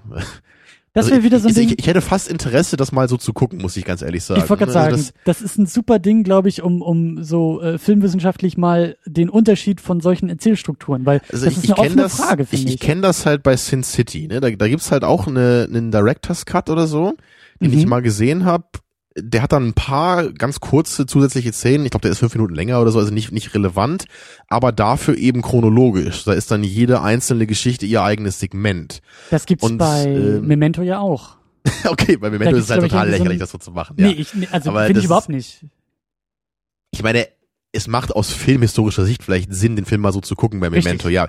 Aber es ist halt trotzdem nicht so, dass du dir jetzt irgendwie, dass du dich da fragen kannst, was ist die bessere Version, ne? Natürlich weil natürlich, nicht. Memento funktioniert natürlich nur so, weil das ja der Witz dabei ist. Ja, ja, genau. Aber bei Sin City oder so oder heute könntest du dich ja fragen, so, muss das überhaupt sein, ne? Und also ich hatte persönlich bei Sin City eben den Eindruck, dass das da dem Film schon gut getan hat, dass man da gesprungen ist in den, in den einzelnen Geschichten. Da wurde jetzt auch nicht dauernd hin und her gesprungen, das waren ja eher so dann, jede Geschichte war vielleicht so in zwei, drei äh, Versatzstücke unterteilt, glaube ich. Ne? Mhm. Ich weiß auch gar nicht, ob das bei allen überhaupt so war. Aber ich, ich fand es da halt wirklich schon ein bisschen äh, dynamischer und abwechslungsreich. Also du hast eben öfter die anderen Charaktere gesehen, so ne man das war jetzt auch nicht, dass das irgendwie so super clever verbunden gewesen wäre. So deep ist Sin City jetzt nicht, ne? Ja, aber naja, ich weiß, was du meinst. Aber im Grunde ist es natürlich eigentlich, wenn ich hart wäre, auch nur so, dass Sin City da springt, um halt irgendwie unterhaltsamer zu sein, leichter zu konsumieren. Ne?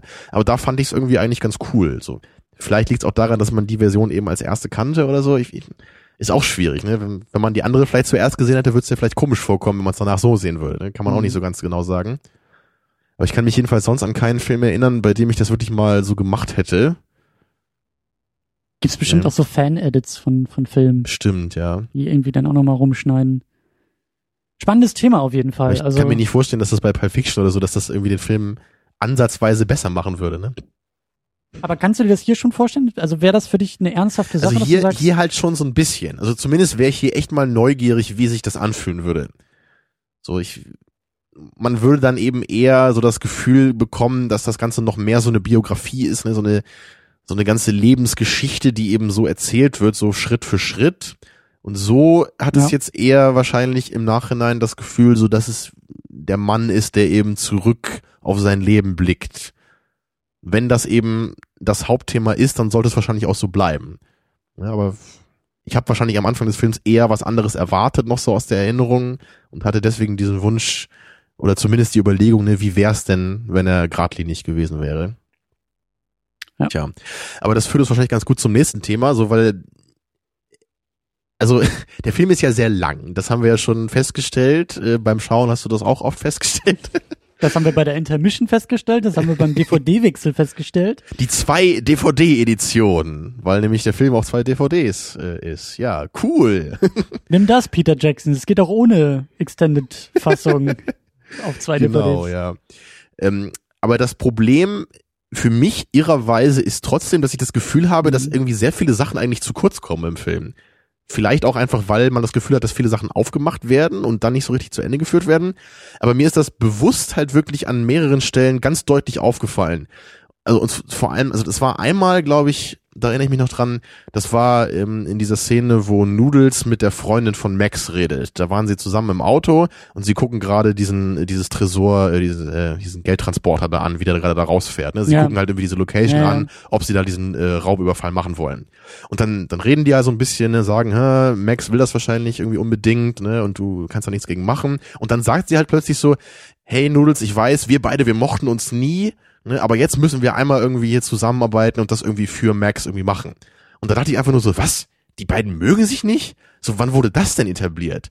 Also es, es, es Vielleicht in gab, dem Moment, als Noodles sie vergewaltigt hat. Ich bin mir da nicht sicher, aber das könnte man Nee, das war doch, ach so, ach so, du meinst in, in diesem, Bei dem Banküberfall-Ding da. Ja gut, also ich meine gut, es, es gab Ja. einmal diese Szene, da, da, da ist ja auch, also nach, nachdem er halt seine andere Freundin vergewaltigt hat, da müssen wir auch gleich noch zu kommen, Ja. aber also er vergewaltigt eben die Freundin, se- seine Jugendliebe so einmal, ja, und Ja. danach geht er eben zu Max und ist halt super schlecht drauf und dann reden die halt so ein bisschen über Frauen, ne, und dann und dann dann äh, verweist irgendwie Max seine Frau dann auch so ganz wütend des Raumes so, ne, um Noodles dann ein bisschen entgegenzukommen. Also da gab's okay, da habe ich schon gesehen, okay, vielleicht mögen die sich nicht so richtig äh, jetzt in Noodles und die Freundin.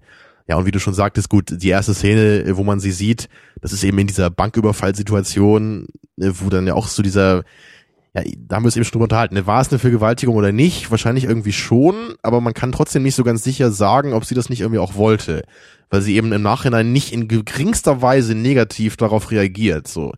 Deswegen bin ich mir da nicht ganz sicher. Also okay, diese beiden ja, ja. Momente, die gab es auf jeden Fall, da kann man sich drüber unterhalten. Aber ich habe halt dennoch irgendwie nie das Gefühl gehabt, dass die jetzt, dass es irgendeine Form von Chemie oder irgendwie Verhältnis zwischen den beiden gab. Also, dass das thematisiert worden wäre im Film. Aber dann, dann fällt halt so ein Satz, wo ich dann immer nur so denke, so, hä? Hätte ich das jetzt irgendwie wissen müssen? Oder, oder war das vielleicht auch wieder irgendein Element, was jetzt fehlte in dem Cut oder so? Und das, das ist mir halt auch aufgefallen, weil es genau das gleiche halt schon mal gab, als eben der Noodles dann mit seiner Jugendfreundin da redet, mit seiner Jugendliebe und äh, sie dann irgendwie auch sagt so, hey, du weißt doch, Max und ich, wir mochten uns nie. Und da hatte ich genau das gleiche Gefühl. So, wann, wann wurde das denn etabliert? So, Wie viele Szenen hatten die überhaupt zusammen? Waren die überhaupt einmal äh, gemeinsam? so ungefähr. Ja, Ja, ich meine, ja. sie war dann immer auf dieser Party, aber die haben ja nicht mal irgendwie zusammen geredet da.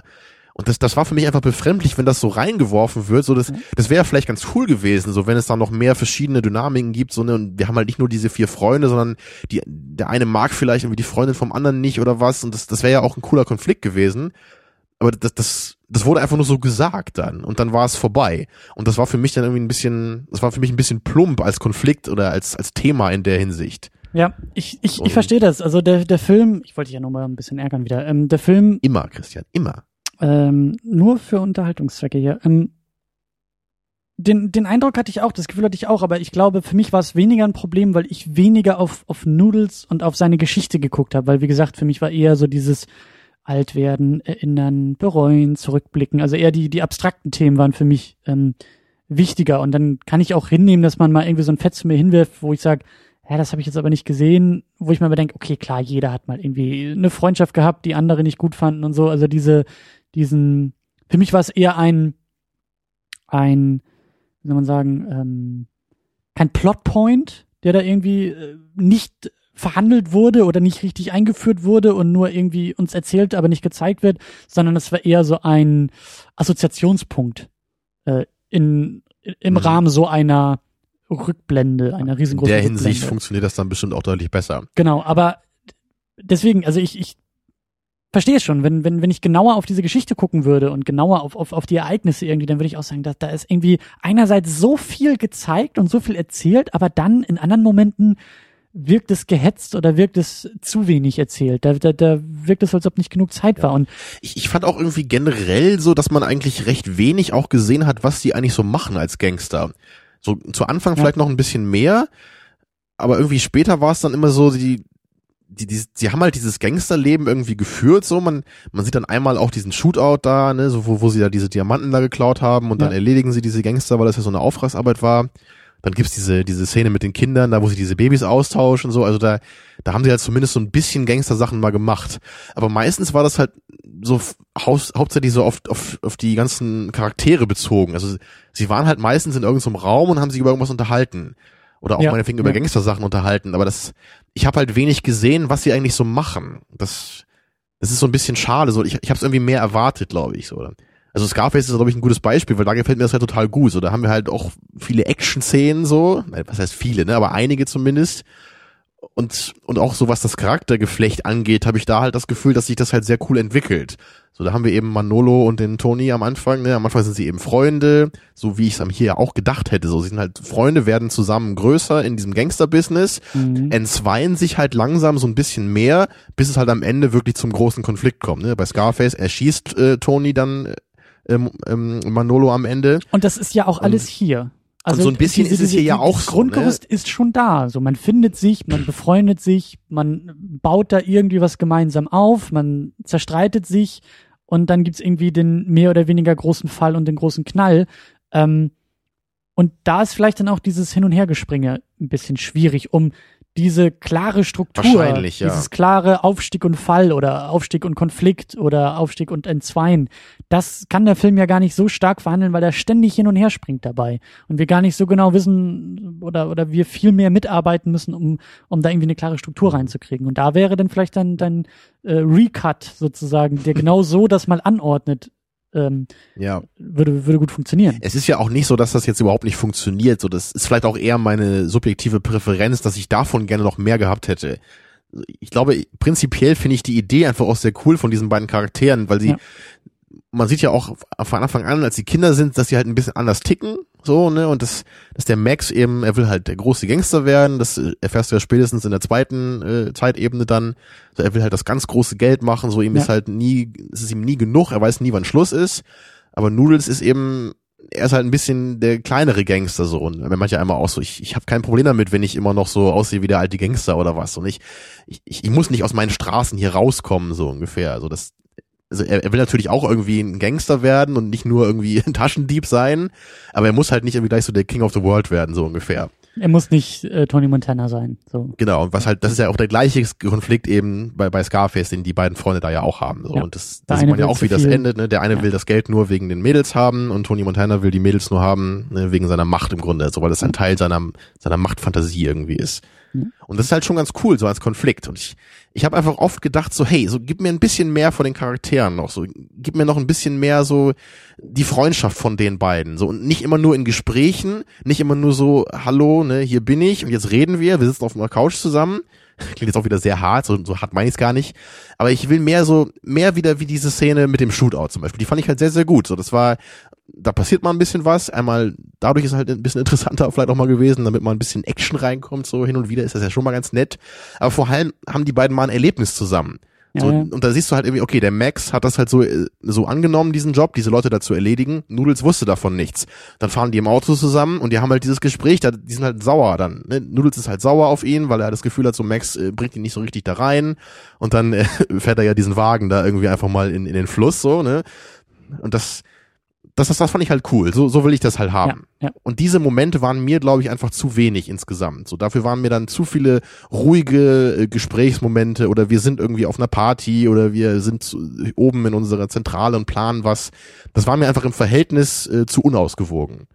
Lass uns vielleicht noch äh, ein paar andere Momente aufgreifen, die jetzt nicht irgendwie, also groß und klein äh, die uns einfach aufgefallen sind. Äh, für dich war das. Es gab ja auch viele coole Momente im Film, so ist es ja nicht. Ne? Ja, ja, nee, aber jetzt so ein bisschen losgelöst von Charakterentwicklung und vom Plot, sondern einfach nur ja, ja. so so ähm, Momente, die die die uns irgendwie äh, bewegt haben, aufgefallen sind oder auch amüsiert haben, weil ähm, du fandest es gibt ja, ja auch wirklich einige lustige äh, kleine Momente, so was man ja nicht so denken würde bei dem Film eigentlich, aber genau für dich war das auch eben als als Noodles da irgendwie wieder zurückkommt ähm, aus dem Gefängnis entlassen wird. Da. Äh, nee, in, in, in den Oder? 60ern, also als er zurück nach New York kommt und doch da irgendwie an so einer Baustelle ist, wo eben dieser Ach, dieser du, ja. jüdische ähm, ähm, Friedhof da irgendwie ausgehoben wird. Und er geht einfach nur an so einer Mauer vorbei und auf einmal ist halt über der Mauer, hebt sich auf einmal so ein Grabstein hoch, der halt von so einem Bagger mhm. irgendwie gehalten wird. So. Und das siehst du aber erst äh, kurz später. Genau. Und das, das fand ich einfach ein sehr geiler Shot. So, du siehst eben diese alte Mauer und im Hintergrund hebt sich langsam so ein Grabstein hoch. Ich so, hä, was ist denn nun los? Sind wir in einem David Lynch-Film so? Ja. ja, aber siehst du, okay, da ist ein Bagger, der halt gerade diesen Friedhof da ausgräbt. Und das, genau. das war einfach ein sehr schöner Shot, der halt so voll im Gedächtnis geblieben ist jetzt bei mir.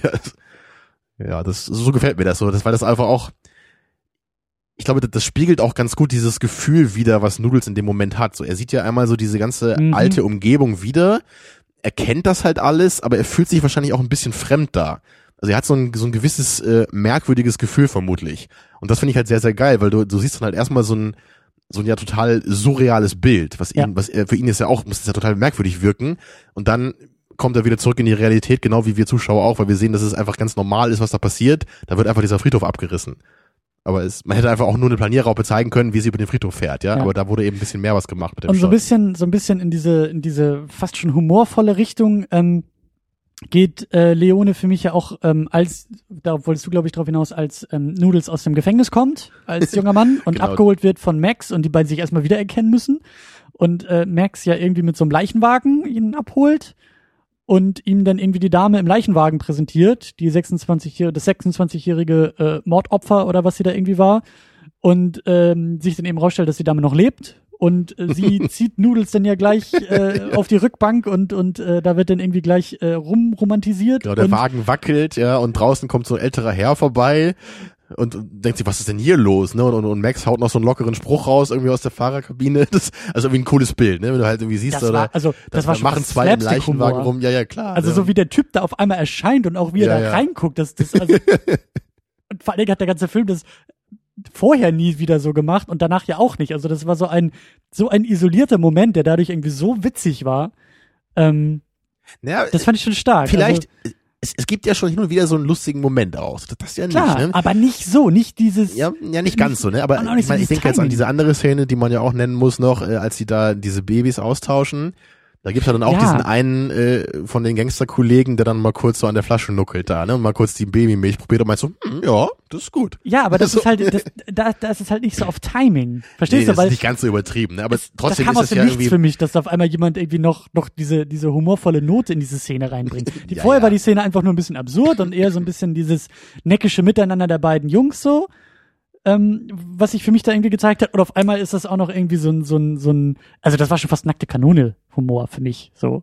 Ja, ja, ne? aber dennoch auch bei dieser Babyszene mit der, mit der Milch da, man hätte ja schon denken können, dass jetzt in einem Film, so wo es äh, viele Vergewaltigungen gibt, äh, wo wir teilweise auch blutige Schlägereien und kleine Foltermomente haben, dass da jetzt vielleicht nicht irgendwie so der Gangster dann sitzt und oh lecker Babymilch. Also und, so. und, du sagst es auch, weil weil äh, eben dann auch im Krankenhaus, also die brechen da ja irgendwie ein, um von so einem Polizisten da irgendwie das Baby auszutauschen. Ähm, und dann direkt der Moment danach, wo dieser Herr dann irgendwie seine Frau besucht um seinen erstgeborenen Sohn, nachdem er irgendwie vier Töchter auf die Welt gebracht hat. Ja, der war dann nicht mehr so Frau. lustig, ja, der war eher befremdlich, ja. Sehr sogar, also ich, aber der hat für mich, also diese, dieser, dieser Moment hat für mich unglaublich gut funktioniert. Also das ist, das werde ich glaube ich auch so schnell nicht vergessen von diesem Film. Einfach die Art und Weise, wie, wie wie er drauf ist, also wie er schon da mit Dieser seiner Polizist, Frau meinst du, spricht, ne? ja, wie er er mit hat ja seinen seine vier Mädels, Töchter. Und Also- jetzt will ich endlich mal einen Sohn haben, so nachdem ich vier Töchter bekommen das habe. war schon ja. fast König der Löwen mäßig, wie er das Baby da irgendwie seinen, seinen, seinen Töchtern hingehalten hat und gesagt hat, das hier ist der neue Mann im Haus. It's the circle of life. Ja, genau. Und, und, und dann äh, auch sehr aggressiv wird in dieser Szene, als er dann ja eben feststellt, dass da irgendwie äh, das Baby ausgetauscht wurde und das ist gar nicht sein Sohn, sondern das ist die Tochter von irgendjemandem, die, die er da in der Hand hält, wo ich auch dachte, äh, schmeiß jetzt bloß nicht das Baby auf den Boden hier. Also das, Ja. das war schon sehr die Aggression, die er auf einmal in die Szene reingebracht hat. Und wenn dann auch noch ein echtes Baby irgendwie zugegen ist, das äh, Ja, und Fand ich schon genau sehr das beeindruckend. trifft wieder ganz gut, was ich eben auch meinte. So diese Szene war halt sehr intensiv und Ja. hat sehr gut funktioniert, aber danach hat man diesen Polizisten nie wieder gesehen. Also Ja. nie wieder im Film. Und äh, das war mir einfach zu wenig so. Also die Szene wäre halt noch besser gewesen, wenn das ein Charakter wäre, mit dem noch mal irgendwie ein Payoff gekommen wäre oder wenn der irgendwie noch wichtig gewesen wäre in der Geschichte so. Ja. Und hier war es halt nur eine andere Gangsteraktion, die sie jetzt gemacht haben. So, es ist, ähm, ich meine, gut, der Film kann nicht unendlich lange sein, so das sehe ich auch ein, ne? aber, aber es ist so, manchmal habe ich das Gefühl, der Film wirft mir so einen Knochen hin und ich äh, schlabber am Knochen und dann wird mir der Knochen wieder weggenommen. Ne? Und das, Ich überlege auch gerade, weil, weil ich auch so ein bisschen an diese ähm, Vergewaltigungsszenen denke. Ich, ich, und da fällt mir auf, dass Noodles, das mag auch an ihm liegen. Also wenn wir schon, wenn wir uns irgendwie so auf diesen Mittelweg einigen, wenn wir sagen, das ist eine persönliche Geschichte von ihm, aber gleichzeitig geht es auch darum, wie er zurückblickt und sein Leben ja verarbeitet und irgendwie ähm, bereut auch in vielen Momenten also wenn, ne, wenn wir so unsere Sichtweisen zusammenschmiegen, dann habe ich, glaube ich, mein größtes Problem mit ihm in beiden Sichtweisen. Ich glaube, er reflektiert zu wenig für meinen Geschmack. Da ist, ja, zumindest sind wir nicht so Teil davon. Ne? Wir Ja. wissen nicht genau, wie viel er bereut und es gibt zwar viele Blicke von ihm, die das suggerieren, dass er sicherlich nicht glücklich ist mit dem, was er gemacht hat in jeder Hinsicht. Aber dennoch, er hat jetzt nie irgendwie so einen Zusammenbruch, dass er irgendwie ne, so, sich total schämt, was er gemacht hat. Und, und gerade auch, als er ja später nochmal seine Jugendliebe da äh, konfrontiert, ne, ja, die er ja wirklich brutalst vergewaltigt hat da im Auto vor 35 Jahren. Und dann, dann haben die ja nochmal so ein kurzes Gespräch zusammen. Da ist jetzt auch nicht mehr viel, was da passiert. So, ich meine, klar, liegt eine, eine große Zeitspanne zwischen.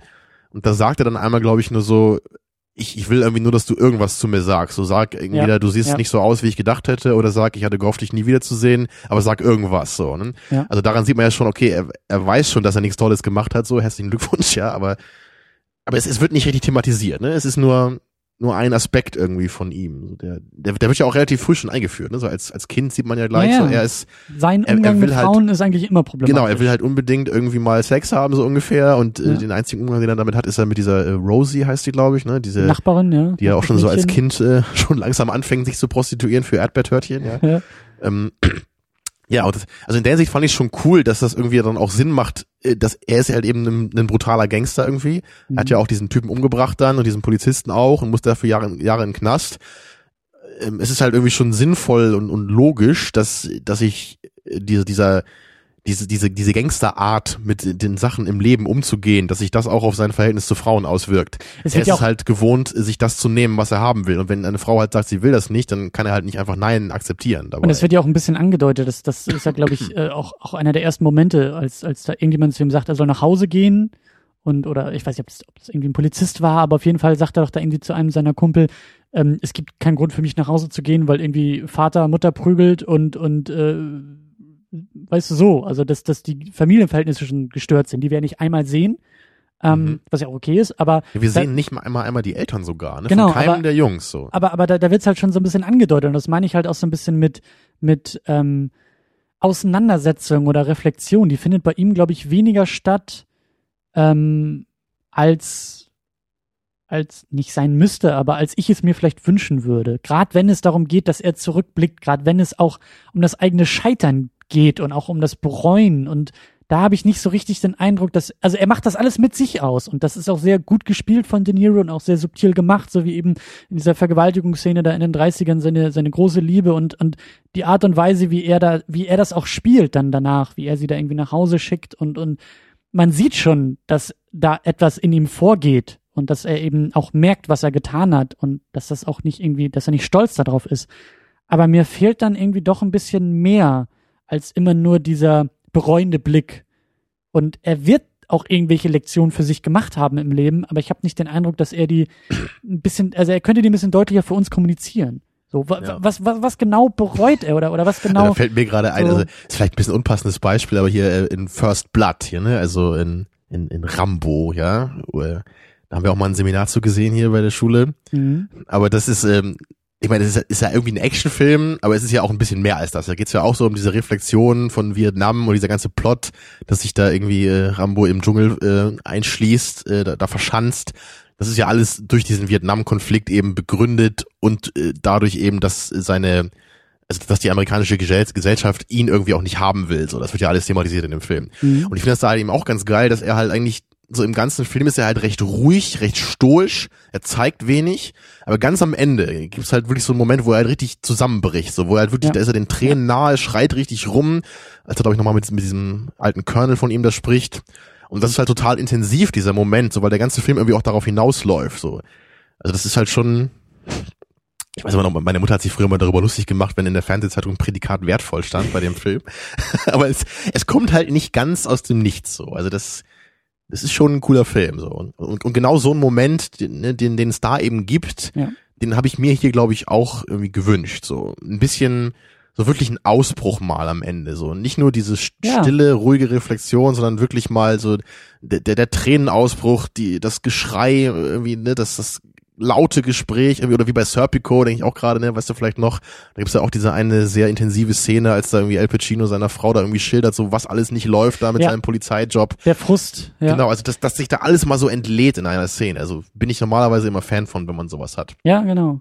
Ja. Andererseits, wenn wir, also wir sind uns da einig, wir stellen das erstmal so fest, ähm, da wäre denn vielleicht wieder spannend, so als Fußnote und Randnotiz, mal zu gucken, ob man damit diese, diese Drogenfantasietheorie vielleicht noch unterfüttern kann.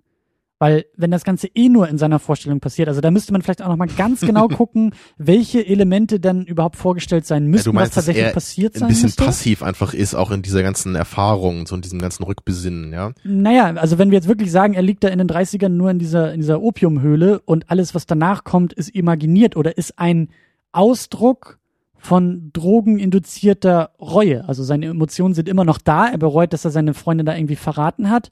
Und dann fängt er an zu fantasieren, fängt an, sich ein, ein, ein, ein, ein, eine Zukunftsgeschichte zu erdichten, die aber aus Reue, aus, aus einer, aus der Position der Reue, aber gleichzeitig mit den Drogen halt in, in äh, sehr abgefahrene Varianten geht. Also ob man damit dann wieder diese Emo Mhm. Emotionslosigkeit oder auch dieses der fehlende Wut Ja, oder ja, der das, fehlende das, Ausdruck, das, das man meinte so ich gerade so ein bisschen, ne? weil kann. er ist ja eben auch in der Opiumhöhle, so, also er ist halt Genau. sehr, sehr down irgendwie, Genau. ne? dass das Ganze eher so eine Art, ja, Driften wäre durch so eine Fantasie und dass er eher so einzelne Leute dann trifft und halt nicht jetzt irgendwie, also er, er träumt halt nicht davon, wie er alle Konflikte auflöst, sondern Genau, er, er, er lässt würde es eher nochmal. Revue passieren lassen. Genau, so. äh, vielleicht, vielleicht würde er das gerne. Vielleicht, vielleicht ist das so, also sag ich ja, ist nur eine Theorie, das müsste man nochmal genauer gucken, aber vielleicht kann man das rechtfertigen, dass man sagt, äh, eigentlich versucht er sich selber gerade sozusagen die perfekte Zukunft zu erdichten, aber die Reue schleicht sich immer wieder ein. Und dann kommt es, weißt du, er geht ja mit seiner Jugendliebe da essen und, und macht da den größten Prunk und er erdichtet sich da vielleicht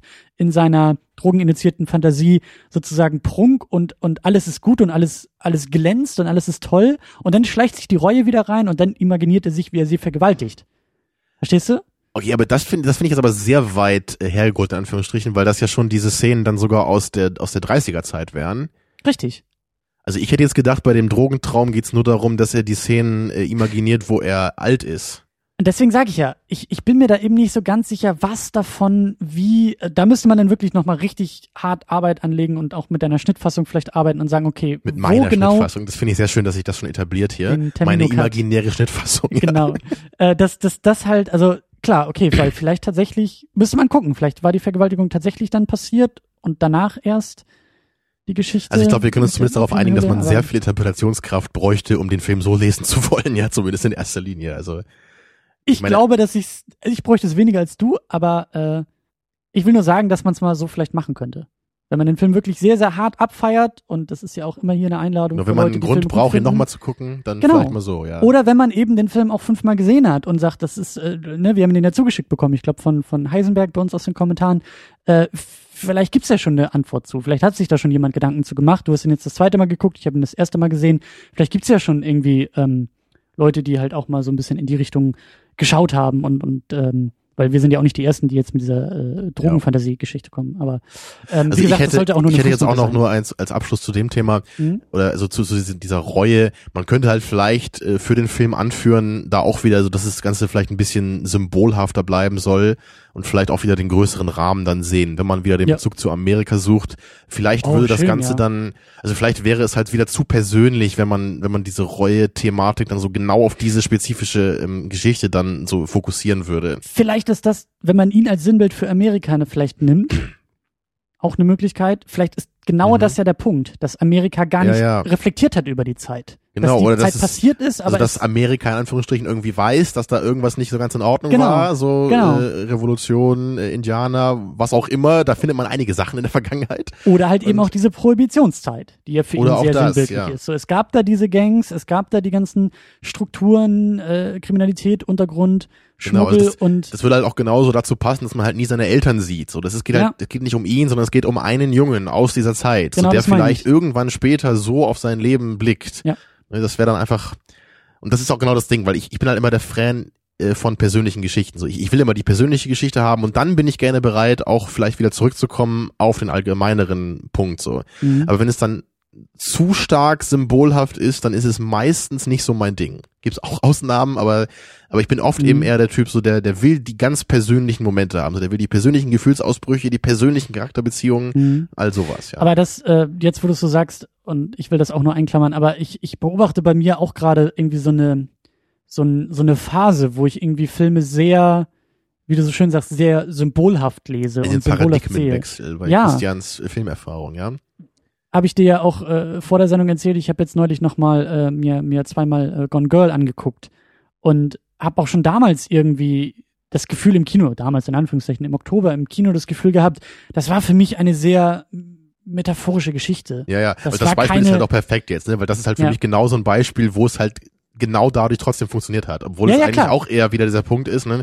wo ich normalerweise sagen würde, ich will eigentlich die persönliche Geschichte, ich will genau verstehen, was mit dieser Partnerschaft nicht funktioniert hat.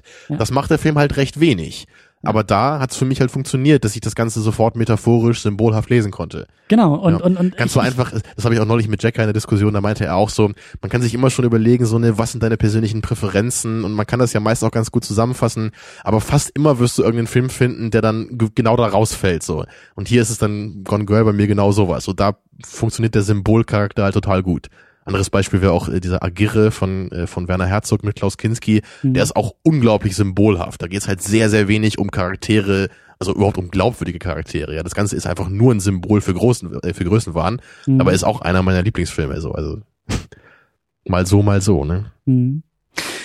Gut, ähm, ich bin dafür, dass wir vielleicht langsam Richtung Richtung äh, größere Thematik fortschreiten. Wir Ja, man, könnten, man ich, könnte noch, mehr über den Film reden. Es gibt, Ja. er ist einfach so lang, da ist so viel drin. Vielleicht noch kurz so als als kleine Abrundung oder so. Also ich fand den Film auf jeden Fall gut. So, also Ja. das, ich fand ihn, glaube ich, ungefähr so, wie ich in Erinnerung hatte. Also vom vom Qualitätslevel für mich persönlich, obwohl ich ähm, gehofft hatte, dass er besser würde. Der hat für dich, glaube ich, auch nachgelassen. Du warst am Anfang mehr drin und dann wurde es für dich Genau, im Laufe der Sichtung. Es war so ein bisschen auch wie bei LA Confidential. So am Anfang war ich voll drin und dachte, oh, den finde ich ja viel, viel besser als früher. Ich kann ja voll verstehen, so woher diese große Liebe zu dem Film herkommt. Und hier war es dann auch wieder so, so nach dem ersten Drittel ging es dann langsam wieder ein bisschen runter. Also, also ich, ich glaube, so ich, ich persönlich mochte eigentlich so diesen Kinderabschnitt am liebsten hier. Mhm. So wie das alles so anfing, wie sie sich kennenlernen, so ihre ersten äh, Schritte so ins Gangstermilieu wagen. Hat mir persönlich, glaube ich, sogar am besten gefallen. Mhm. Und danach wurde es dann langsam so von Zeitebene zu Zeitebene, so wurde es dann immer ein bisschen schwieriger für mich. So nie, nie schlecht oder so, das auf keinen Fall. Ich habe den Film gerne geguckt, ich habe mich auch nicht gelangweilt oder so. Aber es, es war mir dann am Ende doch einfach ein bisschen zu all over the place so und und nicht so ganz also so hier und da, wo ich persönlich mehr gerne von gesehen hätte, war es dann ein bisschen weniger, so leider in der Hinsicht. Und einfach am Ende war es mir einfach auch, auch zu viel, dieses zwei Leute sind in einem Raum und reden über irgendwas. So, das ist Ja. einfach, das war zwar interessant, was sie gesagt haben und auch gerade interessant auf den, äh, in Bezug auf den Rest des Films, was wir vorher gesehen haben, aber das waren jetzt halt irgendwie nicht irgendwelche zeitlosen Dialoge, die mich jetzt voll mitgerissen haben. So, das, das war halt nur so ganz interessant, die Charaktere dann nochmal wiederzusehen nach der Zeit. So, aber naja, so, so voll auf die Zwölf war es dann leider nicht. Und ich, ich hoffe halt, dass das beim Godfather dann vielleicht doch klappt, so, weil die, Ich habe, glaube ich, jetzt so beide Filme, also Godfather 1 und 2, die ich kenne und den, das wäre für mich alles so eine 7 von 10 ungefähr. Also durchaus sehenswert, so eine gute Seherfahrung, aber nichts, was mich jetzt so richtig umhaut. Mhm. Und ich hoffe, dass es vielleicht beim Godfather dann anders wird, wenn wir den bald schauen. Hoffen wir es. Mhm. also ich, ich habe halt irgendwie das Gefühl immer so, die habe ich halt so früh gesehen, als ich noch recht jung war, dass ich irgendwie denke, ich die Chance ist halt da, dass ich da heute mehr mit anfangen kann. Also ich kann heute langsameren Filmen auch mehr eine Chance geben als früher so und ich kann auch noch mehr mit dem Gangstermilieu anfangen als damals. Ja. Und wie ist das bei dir? Ich hatte, glaube ich, von Anfang an größere Schwierigkeiten. hm. Hatte ich auch schon im, äh, zu Beginn der Sendung so ein bisschen erwähnt. Ja. Eigentlich ist so das Thema und die Zeit und gerade das Setting und die Kostüme, das ist, ist irgendwie eigentlich meins, aber es, es spricht mich dann doch nicht so, so, es packt mich halt nie so sehr. Ich habe immer noch irgendwie das, das Gefühl, dass so Filme aus der Gangster-Prohibitionszeit, da, da muss noch der Richtige um die Ecke kommen, der mich dann so richtig mitnimmt und so richtig packt. Also Filme über die Gangster-Prohibitionszeit, genau. ja. Genau. Sonst musst du den ganz alten Scarface gucken, ja. Ja, oder so. Vielleicht muss ich tatsächlich in die Zeit zurückreisen und, und die Filme nochmal noch mal irgendwie äh, rausholen. Aber ähm, ja, für mich ist der Film dann auch ein bisschen zu zu, ja, wie soll man sagen, monumental, zu episch, weil er für mich auch ein bisschen zu langsam ist. Ich hatte mich auch nicht so mit diesen Kinderepisoden so richtig anfreunden können, weil ich das Schauspiel auch nicht so gut fand und ich wusste auch zu lange einfach nicht, wo der Film mit mir hin will. Und ja. das also war, der Film so ist sicherlich vieles, aber nicht stringent geschrieben, würde ich sagen. Also das, das kommt vielleicht auch, auch durch die durch die Schnittstruktur so, dass man den Eindruck noch mehr hat. Aber ich hatte auch Probleme so mit diesem, als ich mich dann so ein bisschen eingegroovt hatte und und und für mich diese Lesart der der ne wie angedeutet, eher so Themen und, und, und Stimmung und sowas wichtiger war, hatte ich aber trotzdem bis dahin immer das Problem, dass der Film auch oft diese Charaktermomente so stark gemacht hat. So, es gab immer diese Momente, wo ich dachte, okay, alles klar, der Film erzählt eine Zeit, der Film erzählt irgendwie äh, eine, eine, eine Periode, all diese Dinge, eine Stimmung, eine ne, Reue und so weiter, alt werden, Gleichzeitig erzählt er mir aber so viel von dieser einzelnen Person oder so viel auch von diesen anderen Nebenpersonen, wo ich mir denke, oder ist es nicht doch irgendwie so eine Charakterstudie? Soll das nicht doch irgendwie äh, um exakt diese Menschen gehen, um, um das Faktische und nicht das Metaphorische? Und, und dann hatte ich aber wieder andere Momente, wo ich sage, nee, soll es doch nicht, es ist doch eher metaphorisch und das schwankte so lange so hin und her, dass ich einfach nicht wusste, wo der Film mit mir hin will. Also so, war du hast die ganze Zeit auf den, schwierig einzuordnen für dich am Ende so. Genau. Und, und du hattest ja auch so ein bisschen ein Problem, du hast auf den großen Showdown gewartet, auf, auf diese, auf diesen Banküberfall oder zumindest irgendwie diese, diese Polizeiintervention äh, irgendwie und also vielleicht liegt es auch daran, Vielleicht muss man den Film auch noch ein bisschen, ein bisschen öfter gucken, vielleicht muss der Film auch ein bisschen mit einem selbst reifen, aber äh, an dieser Stelle auch nochmal wieder die Einladung, äh, äh, guckt mal bei uns äh, secondunit-podcast.de, schreibt bitte gerne in den Kommentaren, wie ihr zu dem Film steht und auch gerade die Leute, die, die, die äh, ihn gut finden und auch eingeschickt haben und in meinen Augen ist es auch ein guter Film, es ist aber eigentlich, es ist weniger ein Film für mich, so. Ähm, ja, ganz so weit würde ich halt nicht gehen. So, ich habe eher schon das Gefühl, das ist eigentlich ein Film für mich, so weil ich eben so ein großer Gangsterfilm-Fan bin, auch wenn das jetzt nicht unbedingt so das äh, Prohibitionssetting sein muss. Mhm. Es ist nur, nur vielleicht irgendwie so hin und wieder nicht so ganz dahin geschrieben, wo ich es halt gerne gehabt hätte. Und, und einfach so diese Momente der Entladung irgendwie, die haben mir halt mehr gefehlt. So, das, das kann Action sein, das kann auch irgendwie in, in größeren Dialogen sein, so aber mehr, also einfach ein bisschen Geschrei teilweise, ja. Nicht immer nur diese stillen, äh, sentimentalen Dialoge. Klingt ein bisschen platt, aber es ist so, das habe ich halt wirklich gebraucht einfach mal. Also ich hätte einfach mal so was, was Lautes gebraucht, weißt so was, du, und was das, Dolles. So. Das ist für mich das, was ich meinte mit Reflexion. So, wenn sie halt immer nur, nur so introvertiert ist und immer nur für sich ausgemacht wird, das hätte ich auch gebraucht. So, ich hätte auch einen Moment des, des, ähm, des Aufbrausens in irgendeiner Form, des, wie du so schön sagst, Entladen. Für mich hat sich da auch so viel in, in Noodles irgendwie reingefressen, aber es hat sich nie entladen, es hat sich nie mhm. gelöst, es hat sich nicht so wirklich verarbeitet und da war auch dann eben das Aufeinandertreffen mit Max, so da hatte ich mir auch mehr von versprochen, anstatt einfach nur, dass er geht und man nicht weiß, ob Max in so einen Müllwagen reinspringt. Also das ist so okay. Ja, also, also diese Szene fand ich einfach nur befremdlich. Also das, das ist auch das Einzige, was ich glaube ich sagen würde, was mir nicht gefallen hat an dem Film. Dieses mit dem Müllwagen. Das ist ja. mir einfach zu komisch da. Ja. Dass der da plötzlich da steht und dann hat er sich vielleicht da reingeworfen. Also nee, also das, das fand ich einfach zu merkwürdig. Naja. Gut, aber trotzdem aber ein, ein guter Film, das, das möchte ich trotzdem festhalten. Und, so. und, und ein, ein großer, ein, genau, ein, ein umfangreicher. Ein monumentaler, ein, ein epischer, genau, ein gewaltiger Film, so. Und das, ja. das war ja eben das Motto, warum wir ihn heute geguckt haben. Und ähm, da immer könnte man ja auch Frage, fragen, so, ne, bester Film aller Zeiten, Genau, da sind muss, wir ja das, immer noch. muss das so sein. muss das so sein? Je ja. mehr Film, desto besser. Ja, ne, was kann man dafür nennen für monumentale Filme? Also ich finde, also Titanic geht ja vielleicht auch schon ein bisschen in die Richtung mit seinen auch über drei Stunden Laufzeit, glaube ich. Mhm. Der macht für mich auch so ein bisschen so den Eindruck, so vielleicht auch nicht ganz, aber was, was haben wir noch hier? Wie Lawrence of Arabia kenne ich noch, der ist glaube ich sogar vier Stunden lang. Mhm. Also ich glaube nicht mal übertrieben. Also, Was ist, wenn ähm, ich zum Beispiel die Herr der Ringe Extended Trilogie auch noch mitnehme? Wenn wir Ja. sagen, das ist eine Geschichte, das ist ein Werk. Gerade wenn man die wirklich als einen Film sehen würde, ne? Aber da, da Mhm. ist ja auch, glaube ich, jeder einzelne Film dann auch über drei Stunden lang, ne? In der Extended-Version. Ja. Ja.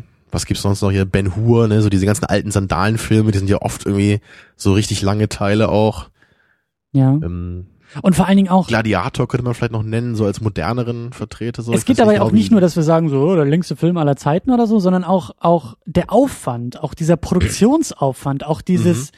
Dieses, also das, das hat mir auch super gefallen hier bei dem Film, wenn, wenn wir irgendwie diese Außenaufnahmen hatten, wo wir beide auch gesagt haben, ist das Set? Wo haben sie das gedreht? Wie haben sie das gedreht? Und dann aber auch so viele ähm, Statisten und Massenszenen. Also du merkst, dass die, dass die Produktion einfach aufwendig war. So, dass das und das ist was anderes, als Ja, so, irgendwie ein was paar so- an die Wand zu was werfen. man so High Scale nennen würde. Ne? genau.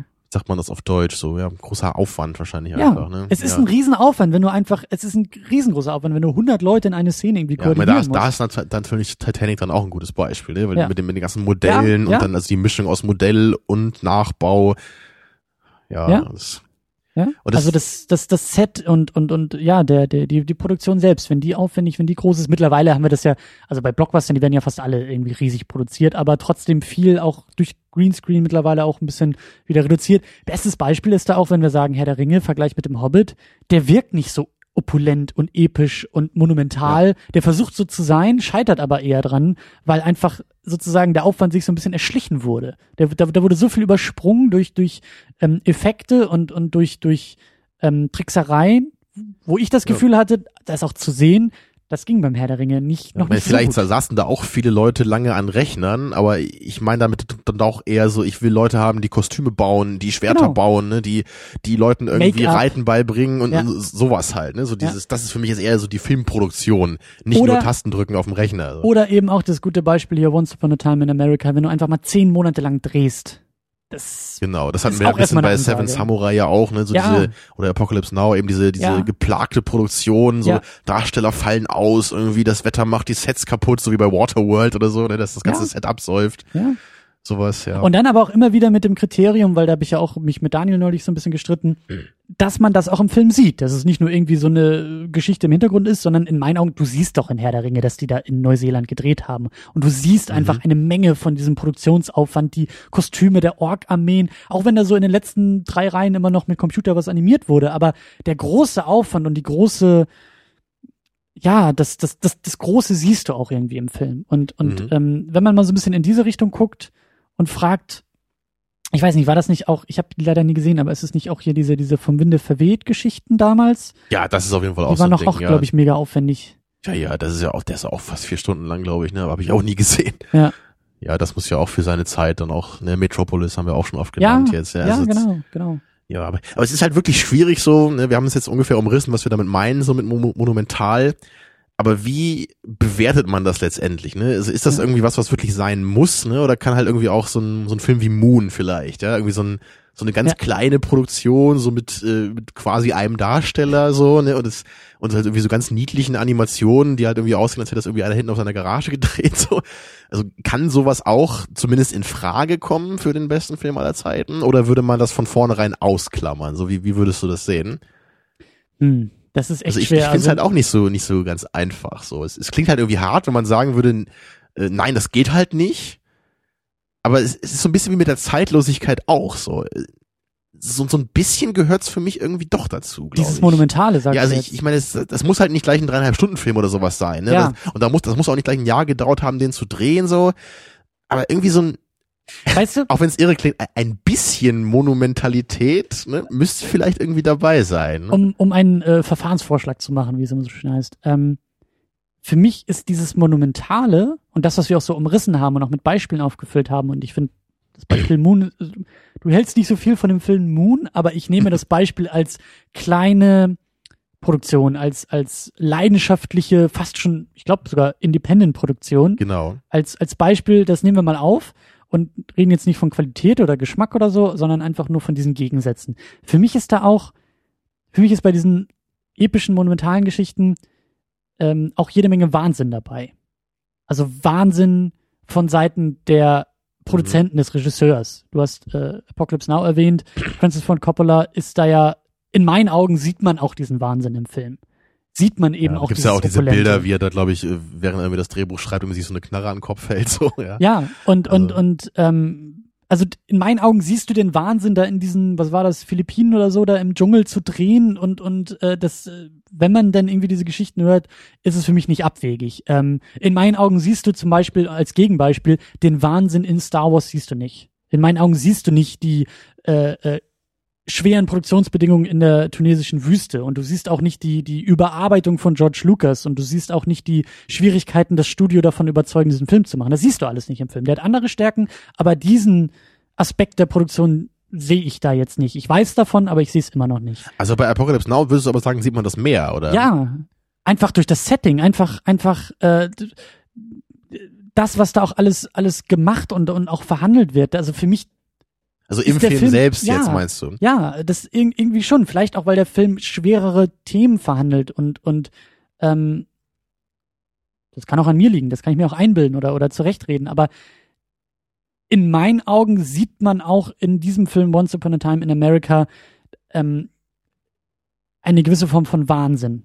So, dadurch, dass er so lang ist, dadurch, dass er an diesen opulenten Sets, in diesen opulenten Momenten, dass er auch so, so relativ unkonventionell erzählt. Also da ist schon eine Menge Eigen, Eigensinn. Ja, und ja auch prinzipiell drin. schon dieser Anspruch, so den, den größten Teil eines Lebens ja, genau. so von einer Person schon Oder zu erzählen. eben auch dein Beispiel Titanic. Da ist auch eine Menge Wahnsinn drin, zu sagen, wir bauen uns hier die Modelle hin und wir drehen hier die, die Hälfte irgendwie im Wasser und, und, und wir wollen mhm. das auch so groß wie möglich aufziehen. Oder eben auch Metropolis, äh, äh, da wird auch äh, äh, geklotzt und nicht gekleckert und und das sind eher so Beispiele, wo wo ich das Gefühl habe, ich sehe das und ich und wie gesagt, ich ich assoziiere das eben mit Wahnsinn, weil.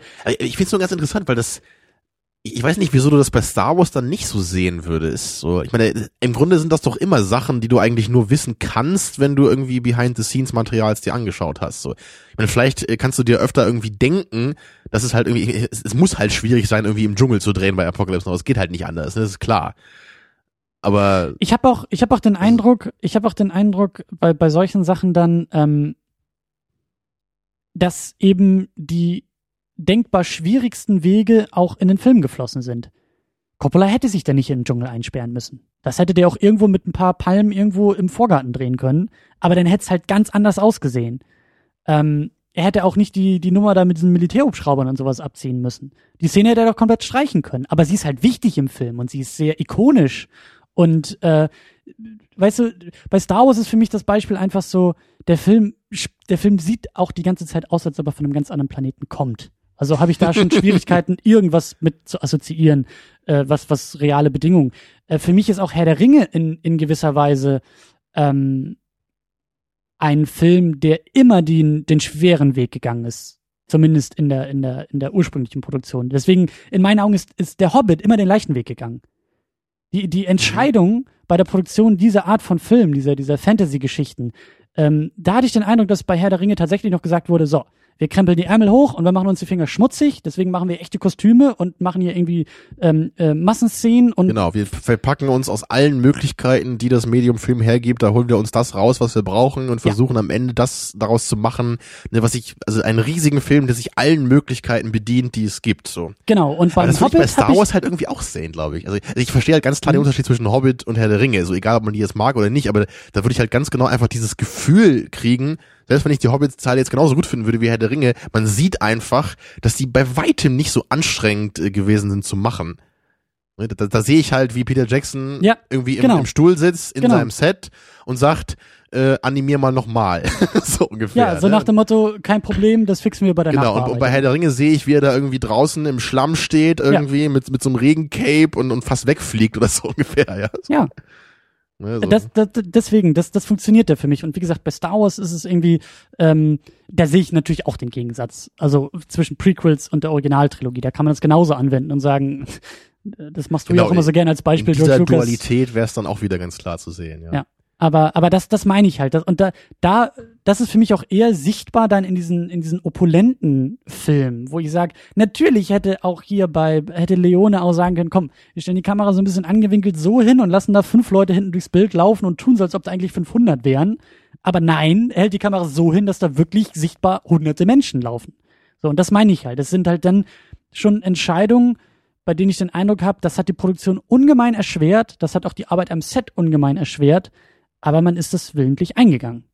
Man hat eben nicht gesagt, man weiß, Punkt A ist die leichte Variante, die sieht dann aber nicht so gut aus, und Punkt B ist die schwere Variante, die auch erkennbar schwer aussieht mhm. und dann gehst du eher den schweren Weg. Ein Beispiel ist halt auch noch bei, bei Alien, was ich da auch in dem Behind-the-Scenes-Material gesehen habe. Es gibt da ja diese Szene, wo sie diesen Space Jockey finden, ne? also diesen ja. am Anfang auf diesem Planeten da, wo sie dann diesen ja. Facehugger auch dann äh, ja, sich aneignen, möchte ich mal sagen, ja. Und das ist ja auch, also dieses Modell, wo dieser Space Jockey da drin sitzt, ne? so dieses Raumschiff oder was das da ist, das ist halt auch alles ein Modell gewesen. Das ist halt so ein riesiges Ding. Das ist irgendwie zehn Meter hoch oder so, diese Kuppel, was sie da gebaut haben. Und da hat dieser, dieser Giga, ne, dieser mhm. Artist da, dieser Künstler, der das ja alles gemacht hat, das ist halt alles wirklich manuell designt da in diesem Raum. Und da meinte dann Scott halt auch so, dass das halt natürlich super hart war, irgendwie das, äh, das Studio davon zu überzeugen, dass sie dafür halt das Geld ausgeben können. Ne, weil das halt eine Szene ist, die da ja. spielt. Ne? Eine Szene in dem Film, dafür haben sie dieses ganze Ding nachgebaut. Ja. Aber das, das lohnt sich halt natürlich total. Und jedes Mal, wenn du den Film guckst, dann, also ich persönlich freue mich mal besonders auf diese Szene, weil das halt so unglaublich toll aussieht, dieses Modell da. Ne, sowas habe ich bei Prometheus jetzt nicht gehabt. So. Also das, dieses Gefühl davon wieder, ne? Dieses so, dass man bei jedem einzelnen Schauen im Grunde Bock hat, so, boah, ne, wenn, wenn das gleich wieder kommt, dieses Bild, da freue ich mich jetzt schon drauf. So. Ja. Ja, und, und das, das ist eben genau das, was du meintest, so dass es gibt einfach einen Payoff für sowas, wenn du halt die Mühe und das Geld da reinsteckst. Tja, das, das war ja auch bei, bei Kurosawa hier, bei den Seven Samurai, der, da wollte er ja auch unbedingt dieses Dorf extra draußen halt irgendwie nachbauen und nicht in so einem Studioset, damit es sich eben echt anfühlt, auch für die, äh, für die Schauspieler, ne, damit das irgendwie dann eine echte Erfahrung auch sein soll. Mhm. Ob das da jetzt gut geklappt hat, naja, sei dahingestellt. nach meinem Geschmack. Aber zumindest finde ich die Idee halt immer lobenswert. So dieses, ich, ich gehe den schwierigen Weg und ich gehe nicht den einfachen Weg. Und bis jetzt scheint es halt irgendwie für mich zumindest auch immer so zu sein, dass man am Ende halt auch sieht, dass der schwierige Weg meistens der ist, der belohnt wird. Und der einfache Weg meistens eher so in der Mittelmäßigkeit endet. Ja, und wenn man das halt wirklich so äh, konstatieren kann, dann wäre das ja schon wahrscheinlich zumindest ein notwendiges Mittel, dass man sowas in gewisser Weise irgendwie braucht, ne? Dass da dass man eben diesen gewissen Scale haben muss bei so einer Filmproduktion, die jetzt so als Kandidat für bester Film aller Zeiten in Frage kommen soll. Ne? Ich finde halt, also das, das, äh, klar, auf solche Sachen muss man auch hingewiesen werden. Ich sitze jetzt ja nicht vor so einem Film und sag, oh, ich kann sämtliches Behind-the-Scenes-Material aus dem Film erkennen und weiß, wo die Probleme lagen und weiß, dass der Film zehn Monate gedreht wurde. Aber wenn ich diese Information weiß, frage ich mich eben, kann ich das auch sozusagen das mag auch nur gefühlt sein, aber kann ich das vielleicht auch wiederfinden in den Bildern?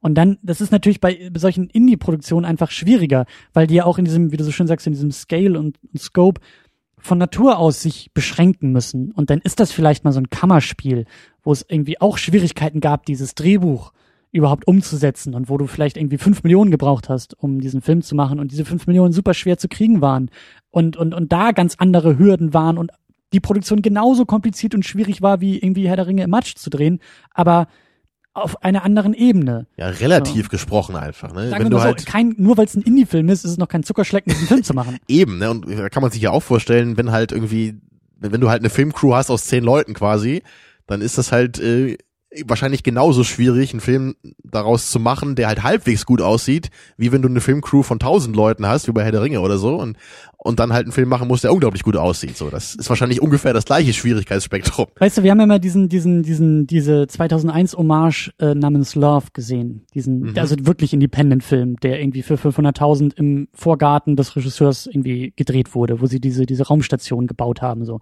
das ist wirklich so ein Ding, wo ich sag, ähm, da ist die Leistung sozusagen mit diesen super geringen Mitteln ein Bild zu erzeugen, was vergleichbar mit, mit großen ja, Produktionen der ist. Der sah ja auch nicht peinlich aus, so, ne? Der sah halt schon günstig produziert aus, aber der war ja trotzdem noch ernst zu nehmen dabei. Genau, genau. Und, und das ist halt ein anderes Level dann, so. Das ist, das mag im Verhältnis auch eine mhm. riesengroße und aufwendige Produktion sein, wie du sagst, weil, weil, äh, man da selber irgendwie Hand anlegen muss und, und, äh, mit zehn Leuten da irgendwie was auf die Beine stellt, was halt die anderen mit irgendwie zehnmal so viel Geld und hundertmal so viel Leuten schaffen.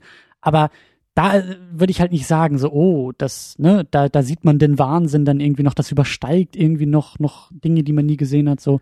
Aber ich glaube, wir drehen uns ein bisschen im Kreis. Ja, ich glaube, also wir haben es erstmal beschrieben und festgestellt. Genau, und ich, ich habe ja eben schon mal die Frage gestellt und ich, also ich, ich muss halt, jetzt, wo ich auch drüber nachgedacht habe, so, ich, ich muss halt, glaube ich, so, also so, so fies das vielleicht klingt, muss ich halt wirklich sagen, für mich ist das irgendwie schon wichtig so dabei. Wenn ich jetzt den besten Film aller Zeiten suche, das kann für mich nicht irgendwie Blair Witch Project sein oder so. Das, und das kann für mich auch nicht 12 Angry Men, glaube ich, sein. So, um vielleicht ein mhm. bisschen äh, passenderes Beispiel zu nehmen.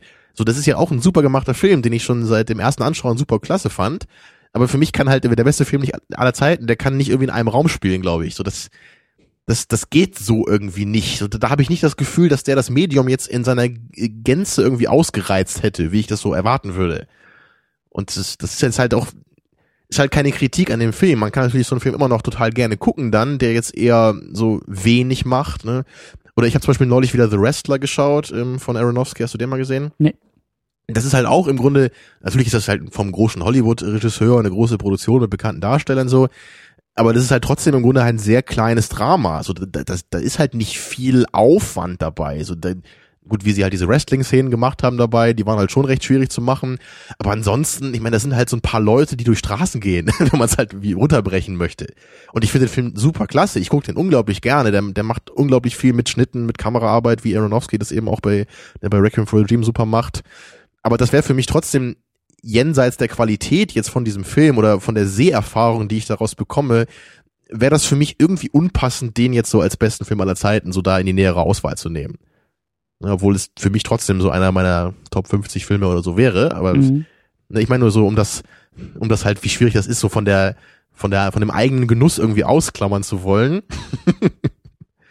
Tja, Würdest du das denn auch so sehen oder, oder findest du, das ist zu hart? Also, oder, oder würdest du halt sagen, kann Moon prinzipiell für sowas in Frage kommen? Als Beispiel. Also, sehr, sehr intuitiv würde ich, würde ich dir ein bisschen entgegenkommen.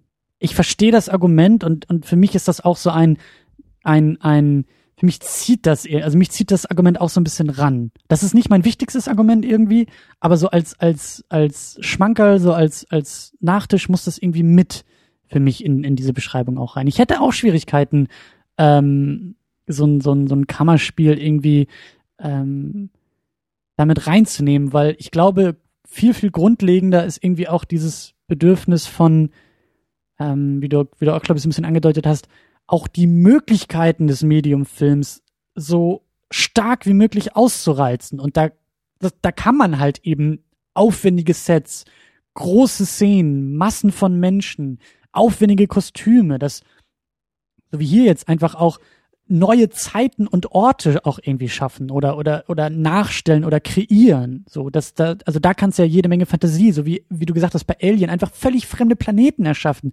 in in völlig mhm. anderen Zeiten und und damit irgendwie auch visuell arbeiten ist für mich auch irgendwie ein ein wichtiger Aspekt irgendwie, anstatt halt nur zu sagen, so die Nummer spielt halt irgendwie ein Anwalt, der jetzt irgendwie dreimal vor Gericht steht und äh, da meinetwegen die geilsten Dialoge hält, aber da fehlt dann irgendwie auch ein bisschen was für mich. Ja. So. Aber dennoch äh, sind wir uns natürlich hier auch wieder der Absurdität der, der Diskussion bewusst und wir führen die ja. jetzt ja auch gerade hier zum Ende. Ja. Und ich meine natürlich, wenn jetzt jemand kommt und sagt halt 12 Angry Men ist der beste Film aller Zeiten, so ich kann ihn damit halt nicht widerlegen, so, ne? Ich kann halt nicht sagen, es muss aber die monumentale äh, Produktion sein, das haben wir ja gerade hier argumentativ festgestellt. Natürlich nicht so, ne? Aber ich meine nur, ich glaube für uns beide können wir zumindest sagen, so ein bisschen muss das irgendwie damit reinspielen, so. So, so gerne man Indie-Filme guckt, glaube ich, so das hat für mich dann doch in dieser Debatte dann eher weniger zu suchen. Lass uns da doch mal irgendwie ein bisschen konkreter ja. werden. Ich glaube, wir wollen uns jetzt auch genau, mal festnageln. Genau, wir wollen, wir wollen das jetzt mal abschließen hier. Genau. Dann können wir nächste Woche nämlich beginnen, die schlechtesten Filme aller Zeiten zu gucken in den nächsten zehn Wochen dann. nee, lieber nicht, aber. nee, ich glaube, es ist erstmal genug von Superlativen hier bei Second ja. Unit. Ja. Gucken wir lieber die mittelmäßigsten Filme aller Zeiten. Oder die filmigsten nee. Filme aller Zeiten. So, also wir wollen natürlich jetzt äh, am Ende dieser Sendung nochmal unseren Pick für den besten Film aller Zeiten äußern. Mit Begründung auch. Genau, und da können wir jetzt dann nochmal ein paar Minuten so ein bisschen drauf hinleiten. Und vielleicht am besten, indem wir nochmal so ein bisschen Revue passieren lassen, ah, wie, wie Noodles, ne, sein mhm. vergangenes Leben. Schauen wir uns jetzt die letzten Wochen an. So, was haben wir eigentlich jetzt für verschiedene Kategorien irgendwie uns überlegt? Und was für Filme hatten wir jetzt als Kandidaten und was, was spiegeln die so ein bisschen wieder, ne? So, womit haben wir denn angefangen? Wir haben angefangen, glaube ich, mit Citizen Kane. Mit Citizen Kane, genau. Da hatten wir äh, das Wegweisende für das Medium auf jeden Fall auch, ne, begründet diese neue narrative äh, Struktur. Und die Kritikermeinung. Das war eine externe Mhm. Zuschreibung von Experten, sagen wir es mal.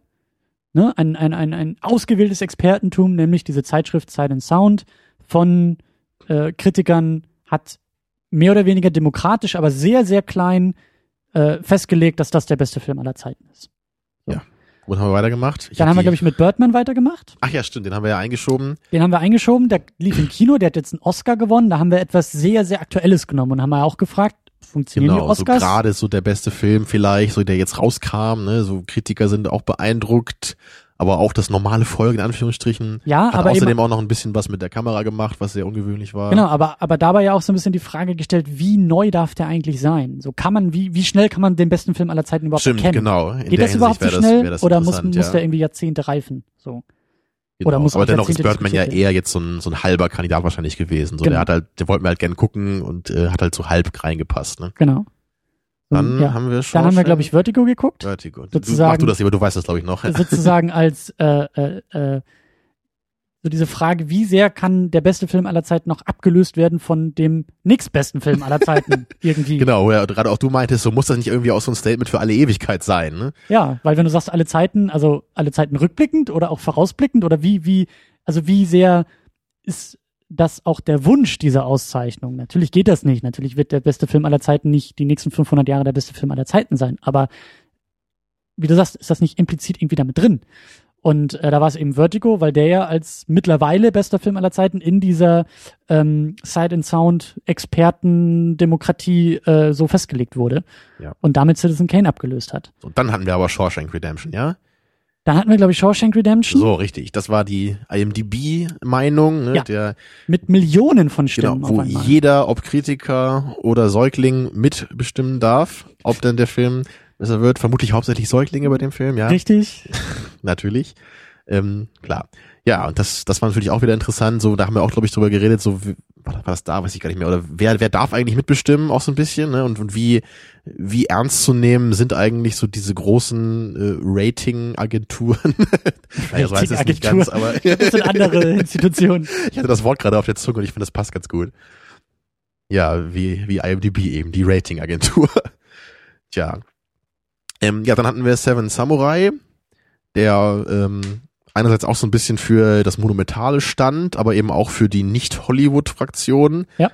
Ne, so muss der beste Film eben aus Hollywood kommen und da in dem Zusammenhang auch die Frage, so wie weit kann man eigentlich äh, in Filme anderer Kulturen eintauchen? Kann man die überhaupt so richtig fair bewerten in dieser Aussage? Ja. Oder sind wir eigentlich nur qualifiziert, uns irgendwie westlich geprägtes Kino anzugucken? Also in, in dieser ähm, Debatte jetzt. Ja. Ne, weil, weil wir können gar nicht diese anderen ausländischen Filme so gut verstehen, wie es nötig wäre. Ja. Ja. Ist echt auch eine echt super schwierige Frage, wo ich auch nicht so genau weiß. Also ich glaube, man erkennt es oft, wenn es nicht der Fall ist, so, und wenn man genau merkt, okay, das funktioniert gerade irgendwie für mich nicht. So, wenn es halt so was ganz Irres ist, ne, vielleicht irgendwie jetzt aus dem koreanischen Kino oder was, aber, aber oft ist es wahrscheinlich eher so ein Prozess, der man sich erstmal wirklich stark äh, bewusst machen muss, so, ne. So erwarte ich einfach unfaire Sachen von dem Film, weil ich westlich geprägt bin und funktioniert er für mich deswegen nicht. Ja. Und eben auch ne, eigene Sehgewohnheiten und auch eigene Sozialisation in Sachen Film sozusagen. Ne? Also wie, wie ist, wie ist der Bezug? Wer, wer ist dieses Gremium und wie steht das, wo, wo kommt das her? So, sagen Mhm. wir es mal so. Ähm, dann hatten wir, glaube ich, Ja, LA Confidential. Genau, LA dann doch, ne? Confidential, der uns ja so als Vorschlag äh, in die Sendung äh, geholt wurde mit dieser Begründung, dass der auch, ähm, also dass, dass, dass den halt niemand schlecht findet. Dass Genau, gerade so auch so in Filmkennerkreisen vielleicht Genau. so ein bisschen, so jeder, der sich ein bisschen mit Filmen befasst, kann den Film eigentlich gar nicht schlecht finden. so muss, muss das, Stimmt das, muss, oder? muss der beste Film aller Zeiten ähm, sozusagen von wenigen sehr stark so beschrieben werden oder von allen so ein bisschen? Also wie wird das bestimmt? Muss da irgendwie äh, so, ein- so ein Highlight irgendwie an die Spitze kommen und äh, wenige müssen sich da laut durchsetzen oder oder kann man auch einfach nur sich auf Filme einigen? Also dass sich alle auf einen Kandidaten einigen können. Niemand sagt irgendwie so, nein, das ist ein schlechter Film und dann ist es automatisch der beste aller Zeiten. Ähm, Ja.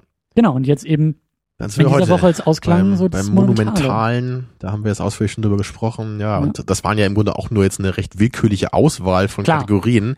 Also man, man könnte ja auch einfach, ne, was ja auch in den Kommentaren, glaube ich, teilweise bei den Vorschlägen war, wenn man das subjektiv vielleicht noch ein bisschen mehr betont, so letztendlich, wenn, wenn ich persönlich diesen Film so unglaublich gerne mag, so, wer soll mir denn dann sagen, dass es nicht der beste Film aller Zeiten ist im Grunde, so, ne? Zum Beispiel, wie, wie, ja. wie kann ich, Wie also objektiv geht, geht das Genau, also wie, wie weit kann ich mich überhaupt von meiner eigenen Präferenz da irgendwie entfernen? So ist es, oder ist es halt von vornherein völlig absurd, das zu machen?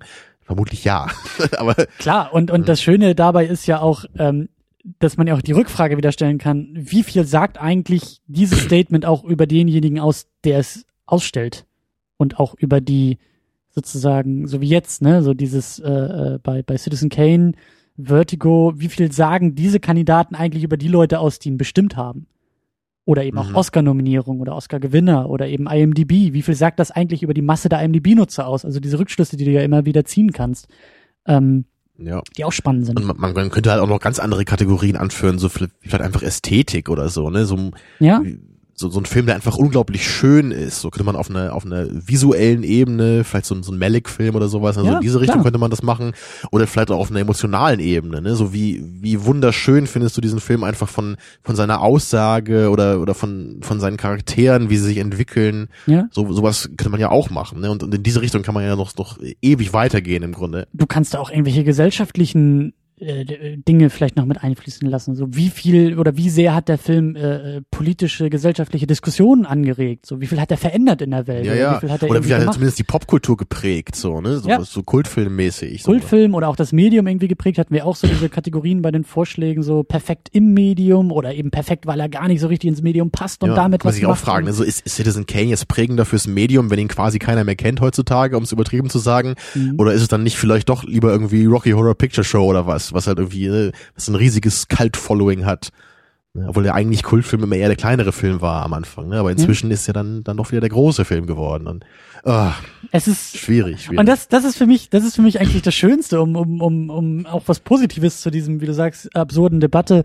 Ähm, für mir hat das am meisten was gebracht, um einfach die Frage, und da sind wir halt auch in der Philosophie, als Philosophiestudenten, uns geht's ja selten um konkrete Antworten, als immer wieder zu fragen und Fragen Genau. zu formulieren. Oder zumindest auch den Begriff mehr abzuklären, so, ne? Was, Genau. was ist halt der beste Film und in dem Zusammenhang irgendwie auch, was ist eigentlich ein Film, ne? Was, was erwarten wir von einem Film? Und da haben wir jetzt, glaube ich, auch schön so ein bisschen zumindest so die, die einzelnen Grenzen so des Mediums irgendwie auch ausgetestet oder in, in welche Richtung kann man einen Film befragen, in Anführungsstrichen, ne? Exakt. Und, und das hat mir die meisten und besten neuen Erkenntnisse auch irgendwie gebracht. Auch, auch, wie du sagst, so diese, diese, diese Begriffe auch nochmal neu zu definieren und auch den eigenen Geschmack und vor allen Dingen auch so den eigenen Anspruch, also mich selber auch irgendwie in dieser Frage überhaupt wiederzufinden und mich selber auch mit dieser Frage auseinanderzusetzen, hat mir da, glaube ich, am meisten irgendwie gebracht. Ja. Als jetzt eine Antwort zu finden. Das war ja auch mein Argument bei dieser Mini-Unit, wo wir einen Kandidaten gepickt haben. Der Kandidat selber ist völlig egal. Es ist viel spannender, wie finden wir überhaupt diesen Kandidaten? Wie, Mhm. ne, das Schöne, der Weg ist das Ziel. So. Ja. Und für mich persönlich kann ich halt sagen, so ich habe ich hab mir jetzt noch mal ein bisschen Gedanken gemacht, so was was wäre mein Pick? Und natürlich ist es halt irgendwie auch hart, so ne. Und vor allem jetzt zu Mhm. sagen, so ich das ist jetzt mein Pick und und der bleibt das jetzt auch immer so ungefähr oder das ist jetzt genau meine Antwort und das macht halt Sinn und alle anderen Filme kann ich irgendwie ausklammern, weil XY. Also im, im Grunde, wenn ich solche Aussagen treffen würde, könnte ich es, glaube ich, wenn überhaupt nur so in Hinsicht auf manche so auf manche Kategorien dann auch eher. Ne? So ich könnte jetzt irgendwie sagen, so welcher Film hat irgendwie das, welcher Film hat das beste Worldbuilding oder so. Und da kann man natürlich auch streiten, ist es jetzt mein Pick oder nicht, aber da wäre es für mich zum Beispiel dann Blade Runner. Mhm. Wenn ich halt sagen kann, das ist der Mhm. Film, bei dem ich am, bei dem ich am allermeisten in der Welt bin, die der Film für mich entwickelt. Mhm. Ne? Oder wenn ich jetzt frage, was ist der schönste Film für dich, dann würde ich Donnie Darko nehmen zum Beispiel. Mhm. So, weil das ist, glaube ich, der Film, der, der mich persönlich so am meisten berührt irgendwie auch. So sowohl also vor allem inhaltlich. Ich weiß nicht, ob es visuell auch unbedingt der schönste ist, aber so von den Charakteren, das meine ich da ja auch, ne, so diese Familie von Donny und so Mhm. und wie sich das entwickelt so im, im Laufe des Films und wie er irgendwie auch das Leben und seine eigenen Standpunkt darin dann irgendwie wahrnimmt, finde ich auch, auch super klasse. Ich könnte auch ganz platt irgendwie fragen, was ist der spannendste Film, ja, wenn das irgendwie da so hinsicht. Aber ich kann klar sagen, Inglourious Bastards so. Also es gab halt keinen Film, den ich so intensiv äh, geguckt habe wie den. Mhm. Ne, wo ich halt so genau wissen wollte, was jetzt passiert und wie das ausgeht. So. Ne?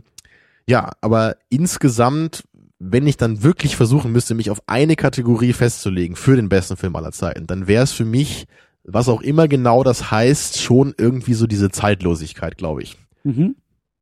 Das wäre dann weniger auch so dieses Revolutionäre beim, beim Medium, was für mich vielleicht dann irgendwie so Memento wäre, so in die Richtung.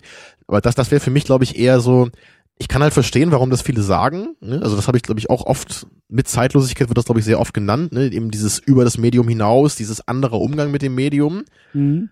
Aber für mich ist das halt schon fast dann wieder zu weit. Weißt du, weil das ist so, der, der Film ist dann schon wieder fast so anders als die meisten anderen Filme, dass der für mich dann eher äh, unpassend ist als bester Film. Ne, so wie Ja, ja. 2001 eben das allerbeste Beispiel ist so. so der, der fällt für mich irgendwie raus bei dieser Diskussion. Den muss man irgendwie anders bewerten. Der hat eigentlich mit so wenig anderen Filmen äh, was gemein, dass es irgendwie einfach zu schwierig ist, den zu vergleichen damit so. Mhm. Ja, und deswegen würde ich halt eher dann bei der Zeitlosigkeit bleiben. Aber du, Und du, du, du bist auch in der Lage, dich, also du, du willst dich auch für ein ähm, Argument entscheiden. Weil ich ja gerne zu einem Ergebnis kommen möchte jetzt. Okay, ja. okay, okay.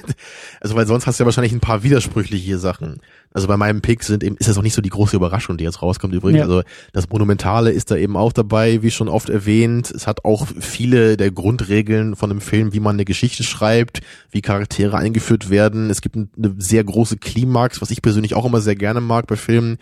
Aber es ist eben, diese Zeitlosigkeit ist für mich halt der, der Grund, weil das habe ich auch schon mal gesagt in den letzten Wochen, weil ich immer, wenn ich diesen Film gucke, er fühlt sich für mich halt nicht so an, als käme er aus einer anderen Zeit. So, er, er fühlt sich für mich genauso aktuell an, ne, wie das irgendwie heute sein würde, wenn er rauskäme. So, ich weiß halt, wie alt die Schauspieler waren, daran erkenne ich's, aber er fühlt sich halt nicht in irgendeinem in irgendeiner Filmperiode verhaftet an, so. Was halt bei anderen Filmen, die ich auch sehr gerne mag, wie Scarface eben, ne, so, der fühlt sich Mhm. sehr 80er an Mhm. Das, äh, das sehe ich da einfach. So, es muss nicht schlecht sein, aber es, das äh, ist eben mein Punkt hier. So für mich, die Zeitlosigkeit gehört für mich eben stark da rein. So und das, deswegen ist es für mich eben Apocalypse Now, der eben auch mein Lieblingsfilm ist, wenn ich so sagen würde. Aber ich glaube nicht unbedingt deswegen. Mhm. Also das kann ich natürlich auch nur vermuten. Aber ich würde jetzt auch sagen, also auch wenn jetzt Seven mein Lieblingsfilm wäre, wenn ich einen nehmen würde, würde ich glaube ich immer noch Apocalypse Now eben als den den Pick für den besten Film aller Zeiten nehmen, ne, weil der eben diesen Der hat auch, Zeitlosigkeitscharakter eben so stark macht für mich. und das, da finde ich das halt spannend, vielleicht auch, weil Seven noch zu jung ist, um zeitlos zu sein. Ja, also, Also Seven wäre für mich übrigens, den hatte ich auch noch als Beispiel, hätte ich mir überlegt, Seven wäre für mich der perfekte Ver äh, Vertreter für perfekte Medium. Das habe ich, glaube ich, auch bei der Episode damals gesagt. Das ist für mich schon immer der Film gewesen, der einfach genau alles richtig macht. Mhm. So, der hat, der muss jetzt vielleicht nicht in einer Hinsicht dafür irgendwie unglaublich äh, jenseits von brillant sein, aber der hat für mich wirklich perfekte Charaktere, perfekte Storyentwicklung, ne, audiovisuell, Schnitte, Kameraeinstellung, alles super, ja, ist alles genau so, wie es sich gehört. Ne, Aber Apocalypse Now ist dann eben doch noch so, Da kommt das Monumentale vielleicht auch noch ein bisschen mit rein. ne? Genau. Das, du und und da, so. da gibt's dann eben doch hin und wieder nochmal so diese Aspekte, die dann irgendwie die Skala sprengen. Also gerade auch was so diesen Charakter von dem General Kurtz angeht, ganz am Ende, ne, und diese, diese ganze, diese ganze Reise, die dieser Film einfach ist, da ist halt auch ein tolles Worldbuilding dabei. Ja. So, der ist halt dafür vielleicht nicht so ganz äh, stringent geschrieben, das jetzt eher weniger, aber es muss halt irgendwie auch nicht sein für diese Geschichte. Aber allein wie, wie dieser Kurtz immer eingeführt wird, also nach und nach, wie dieses Mysterium aufgebaut wird von ihm. Und es, es ist halt auch schwierig, das mit der Zeitlosigkeit so richtig zu beschreiben, glaube ich. So, aber ich, ich gucke halt nicht diesen Film und denke so, ah, hier, ne, 70er, ganz klar. Mhm. So, da haben sie irgendwie die Frisur und deswegen äh, kann ich das irgendwie nur so in dieser Zeit sehen. So, das, das habe ich da einfach nicht. So. Und ich meine, vielleicht liegt es halt auch daran, weil es eben in diesem Krieg spielt und der, der muss halt in den 70ern sein und, und 60ern so, also weil er eben dahin gehört. In dieses, also in diese Zeit gehört dieses Thema von Vietnam einfach in Mhm. 60er, 70er Jahre. So die Auseinandersetzung damit, ne, und die, der Konflikt selbst. Und das, das kann halt sein, dass das da vielleicht so ein bisschen zu beiträgt, so, ne, weil man halt nicht, also wenn du halt heutzutage einen Film machst über Vietnam, dann wirkt es vielleicht wieder ein bisschen, ein bisschen fremder, so weil das Thema schon so weit zurückliegt, ne? Und dann ist es vielleicht doch ungewöhnlicher, wenn du dann die Leute die- oder die Schauspieler von heute in diesem Konflikt siehst, so. Weil damals war es halt noch nicht so ein, so ein großer Abstand überhaupt zwischen dem Konflikt selbst und äh, dem, dem Film. Und der Konflikt selbst ist ja auch universell. Also die, die, die, ähm, die Themen, die in dem Film verhandelt werden vor der Projektionsfläche Vietnamkrieg, Mhm. die, die, die kannst du auch aus dem Krieg rausziehen und, und sie würden noch Sinn ergeben. Genau. Und gerade bei Apocalypse Now bin ich auch immer ein starker Vertreter dieses Arguments, was halt auch viele anführen bei dem Film. Es, es geht halt wirklich, genau wie du sagst, sehr wenig um den Krieg selber. Ja. Und auch noch weniger als bei Full Metal Jacket oder Platoon oder was, ne? Oder, oder äh, Saving Private Ryan oder so. Das sind alles Kriegsfilme so oder Antikriegsfilme, die sich mehr mit einem Krieg selbst befassen, so und mit, mit der Zeit vielleicht auch teilweise so, auch möglicherweise noch mit den gesellschaftlichen Implikationen, so das kann ja auch noch sein. aber Apocalypse Now ist einfach eher so philosophisch. So, es, es, der Konflikt selber ist eigentlich austauschbar. Das könnte genauso im Zweiten Weltkrieg spielen. Das ist völlig irrelevant. So, es, es geht nicht um diese spezifische, äh, spezifische Gesellschaft von Amerika oder so, die ja. diesen Konflikt erzeugt hat. So, das, ich meine, es, es kann vielleicht sein, dass das am Rand auch irgendwie mit mitschwingt, so, ne? Aber in, in erster Linie ist es halt eine persönliche Geschichte, eben auch diese Universität. Universalität dadurch, ne, der, der Kampf zwischen Gut und Böse in jedem von uns irgendwie, der sich auch durch diese, also in diesem Charakter eben den Martin Sheen da spielt, ne, wo das halt einfach super rüberkommt, so, wo er sich selber im, im Krieg auch immer entscheiden muss, so, ne, wer ist er? Also will er irgendwie der Kurtz sein letztendlich? Ganz am Ende ist ja das eben die große Frage, so als er dann da steht, äh, diesem alten Tempel und sich jetzt mhm. entscheidet, so, mhm. also diese ganzen äh, Ureingeborenen, äh, Ureinwohner, die Eingeborenen, die stehen da vor ihm, ne, und gucken ihn so an, so nach dem Motto, so bist du jetzt unser neuer Anführer oder nicht? Und er er, er guckt halt so, ne, tritt glaube ich einen Schritt zurück, so dass der der Schatten sein Gesicht äh, halb verdeckt, was ich halt unglaublich geil finde auch als Shot. So, da haben wir auch die äh, die un äh, wie sagt man die die, die unvergleichliche und, und unsterbliche Audiovisualität so. Und dann entscheidet er sich eben doch für den für den Weg raus davon. Und das also all das vorher läuft halt auch auf diesen Moment hin, auf diese Entscheidung, ist er jetzt gut oder ist er böse? Es klingt ein bisschen platt, das so zu sagen, aber das ist der ganze Film eigentlich. All diese Stationen, die er vorher durchmacht in diesem Krieg, so all diese Charaktere, die er da trifft, so all die Erlebnisse, die er hat, die die laufen auf diesen einen Moment halt zu und beeinflussen in diesem Moment seine Entscheidung da. Und das finde ich halt auch so unglaublich geil an dem Film. Mhm. Tja, so viel dazu. Wir haben da auch mal eine Episode zu aufgenommen zu dem Film. Wir haben zwei sogar dazu aufgenommen. Also sogar, wir haben noch die Extended-Version aufgenommen. Ja. Und wir könnten wahrscheinlich noch eine aufnehmen und ja, noch ja. mehr darüber reden. Gerade wenn du jetzt so, aber, wenn, wenn du dich warm redest, das ist schon. Klar, aber natürlich möchte ich jetzt auch noch von dir hören, was dein Pick ist. Ähm, ich fange mal mit dem Pick an und gehe dann, glaube ich, rückwärts über die Begründung. Sehr ähm, avantgarde. Ja, um ne, Spannungsbogen und sowas. Ähm, ich habe da auch viel drüber nachgedacht und mein Pick ist, glaube ich, noch nicht mal absolut der Lieblingsfilm oder so von mir.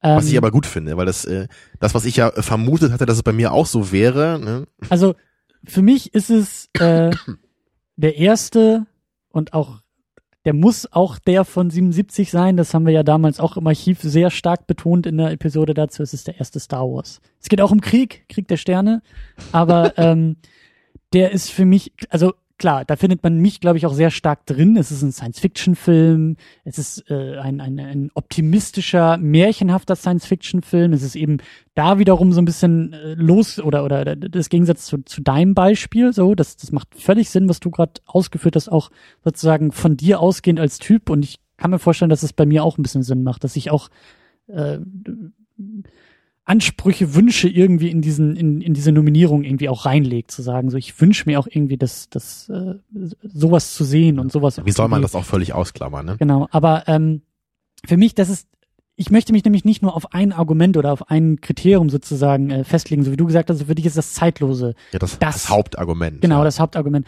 Für mich ist es halt irgendwie, ähm, wichtig, dass so viele Argumente wie möglich zusammenkommen. Und auch in den letzten Sendungen, in den letzten Diskussionen hat sich deswegen auch dieser Pick so rauskristallisiert. Also für mich ist es zum einen wichtig, dass der Film auch irgendwie zeitlos ist. Das ist ein wichtiges Argument. Ich, ich hast du ja auch schon ausgeführt. Und das ist für mich der erste Star Wars. Das meinte ich ja schon. Der, der, der baut völlig eigene Welten, Orte, da vielleicht eben gut, dass es Science Fiction ist, aber der schafft es eben, mich zu etwas ganz anderem zu, zu äh, ähm, zu bringen an, wie gesagt, Welten und Zeiten, die, die, die, die mit nichts vergleichbar sind, was wir haben. Das genau, und das, das, ist ja eben auch das, natürlich sieht man, dass die Effekte teilweise ein bisschen gealtert sind, ja. aber auch das ist ja wirklich in einem Rahmen, dass es immer noch völlig ernst zu nehmen ist. Und ja. wenn du dir halt irgendwie den, den Tron-Film anguckst, so der, der glaube ich 82 rauskam, also sogar später noch und der ist halt überhaupt nicht ernst zu nehmen heutzutage. Ja, da, ja. das sind halt irgendwelche Leute mit so Hüten auf und das sind dann Programme, so ja. ne? Ja und und ähm, er ist eben, ich, ich, wie gesagt, ich mag auch in der Geschichte, es hat jetzt vielleicht nicht irgendwie das, das beste Drehbuch oder die tiefsinnigste Geschichte oder so, das muss es für mich aber auch nicht, weil ich eben diese, diese, es gibt ja diese, diese, ähm, diesen Monomythos, den amerikanischen Monomythos, dieses, diese Heldenreise und das findest du im Western, das findest du in Comic-Verfilmung, das findest du bei Star Wars eben auch. Luke Skywalker, der aus seinem, aus seiner eigenen Existenz rausgeworfen wird, um das Universum zu retten. Was, was für eine schönere Geschichte gibt es eigentlich als diese Heldenwerdung, Heldenreise, die ja, wenn ich das jetzt mal so ganz blöd vergleichen will, bei Apocalypse Now anders funktioniert. Da geht es nicht um die Heldenwerdung, da geht es um die, um die Sinnstiftung und mhm. Seiner eigenen selbst. In gewisser Weise ja auch bei Star Wars, aber eben auf einer ganz anderen Projektionsfläche. Ja, aber du hast ja da auch ne, diese, diese legendäre Szene, so als Luke da äh, in, in, bei seinem Onkel da am Anfang steht und siehst diese mehreren Sonnen genau. über Tatooine. Genau, der Score kommt dazu. Das ist ja. ja genau das, was durch seinen Kopf geht in dem Moment. Ne? So, wer bin ich, was will ja. ich sein? Und ich bin eigentlich für mehr bestimmt als das, was mir hier gerade so mein Leben bietet. Genau, und das, das, das ist, äh, deswegen mag ich auch diese ganzen Comicfilme ja so gerne. Das ist für mich halt eben auch wichtig, sozusagen, oder das, das, das das ist dann wieder die, die Geschmacksrichtung, die, glaube ich, damit reinkommt. Das mag ich sehr gerne, diese Art von, von Geschichte und auch dieses größere Ganze irgendwie. Und, da ist ja auch ähm, die Universalität wieder ein bisschen da, die wir bei Apocalypse Now auch hatten in der Hinsicht. Ne? Genau, genau. Es ist eigentlich, im Endeffekt geht's, wie du sagst, es geht auch nur darum, dass Luke Skywalker sich findet und an sich glaubt und eben sein Potenzial irgendwie umsetzt. Und der Film ist halt sowas von voll mit ikonischen Momenten. Ikonischer geht's schon fast gar nicht mehr. Also jede einzelne Sekunde ist irgendwie so wichtig und so so ähm, angekommen auch in der mhm. Kultur und und ähm, das gefällt mir halt eben auch sehr gut und eben auch letzte Woche oder vorletzte Woche die Diskussion LA Confidential ähm, er ist auch glaube ich sehr massenkompatibel also ich finde auch dieses Argument durchaus spannend das irgendwie mit einfließen zu lassen ich könnte mich jetzt auch hinstellen und sagen ähm, Eternal Sunshine of the Spotless Mind ist der beste Film aller Zeiten wo, wo weiß ich nicht mindestens 50 Prozent der Leute sagen würden was wer was was wie? Wie heißt der? Wer?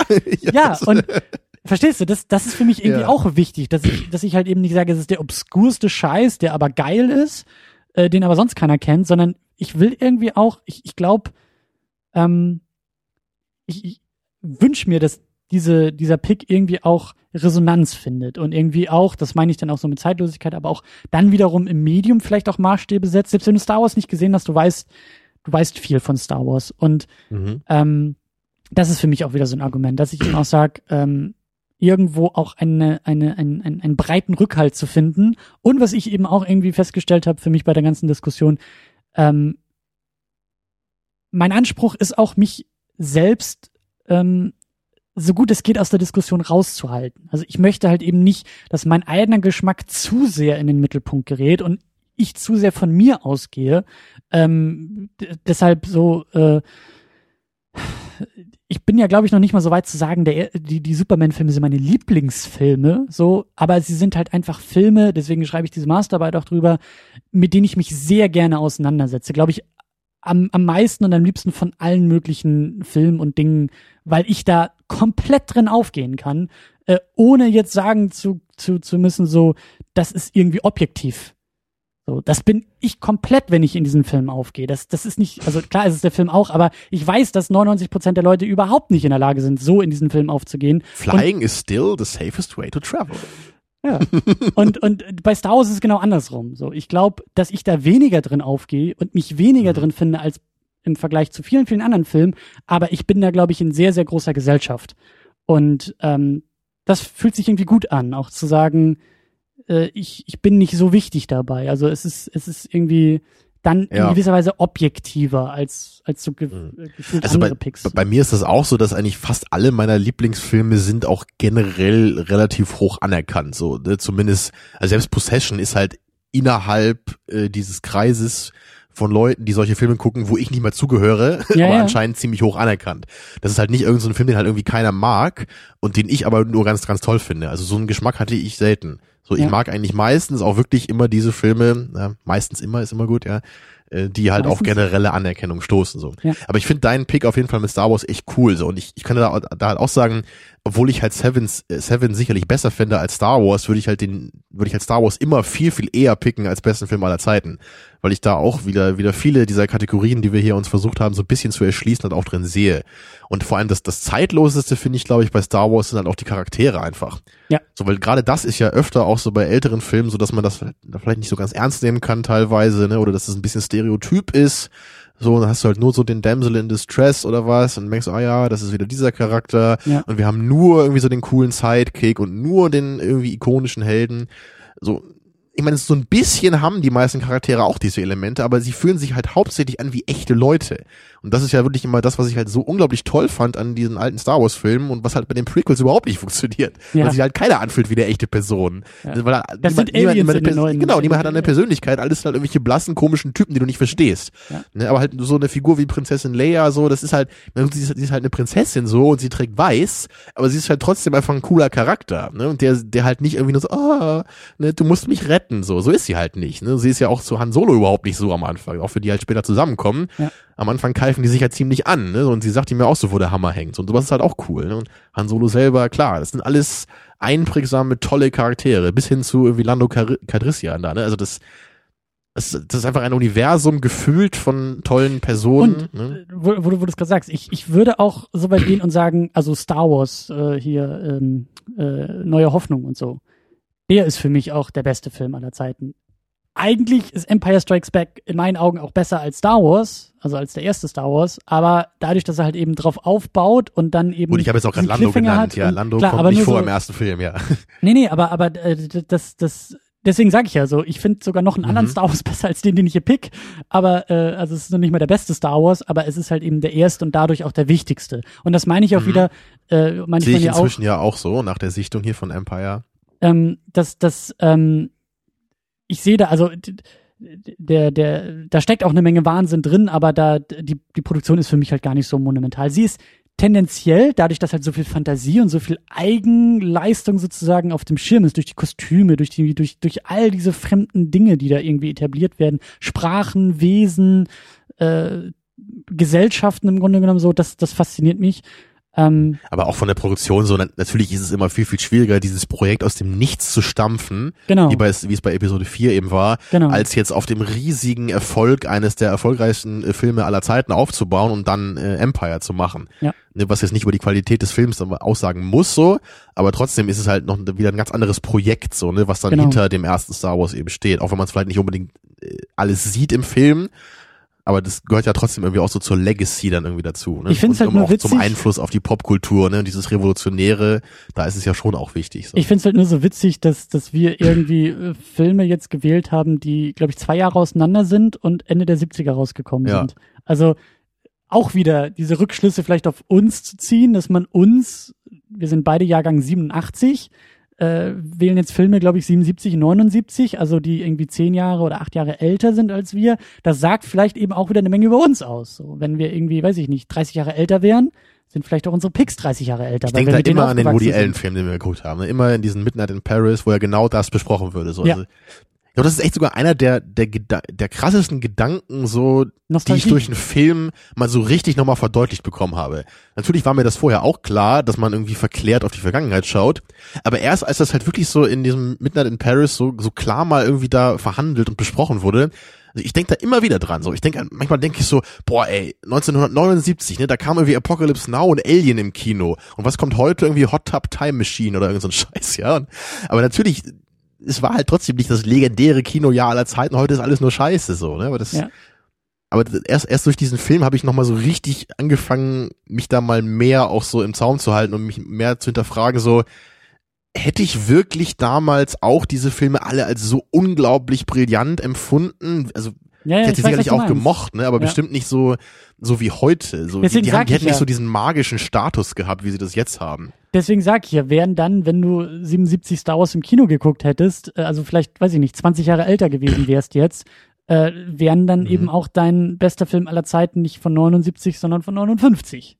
Wäre es denn auch ja. Vertigo? Wäre es dann vielleicht doch Hitchcock, weil du sagst, ne, du bist damit aufgewachsen und so wie du mit Apocalypse Now aufgewachsen bist und wie ich mit Star Wars aufgewachsen bin, so dieses es prägt einen dann doch auch irgendwie der Kontext, aus ja. dem man kommt. Bei Apocalypse Now war es ja irgendwie auch so dieser Prozess, den ich mit dem Film hatte, dass ich ihn ja, am Anfang ja gar nicht so gerne mochte und mit jeder Sichtung immer mehr und erst so beim dritten, vierten Mal dann dann auch so richtig äh, als Lieblingsfilmkandidat überhaupt in Frage kam. So, ne? Das ja. ist halt auch noch was anderes. Und ne? bei Star Wars war es bei uns beiden, glaube ich, eher so, das war halt so der der Kindheitstraum. Das war schon immer irgendwie so ein Lieblingsfilm. Ne?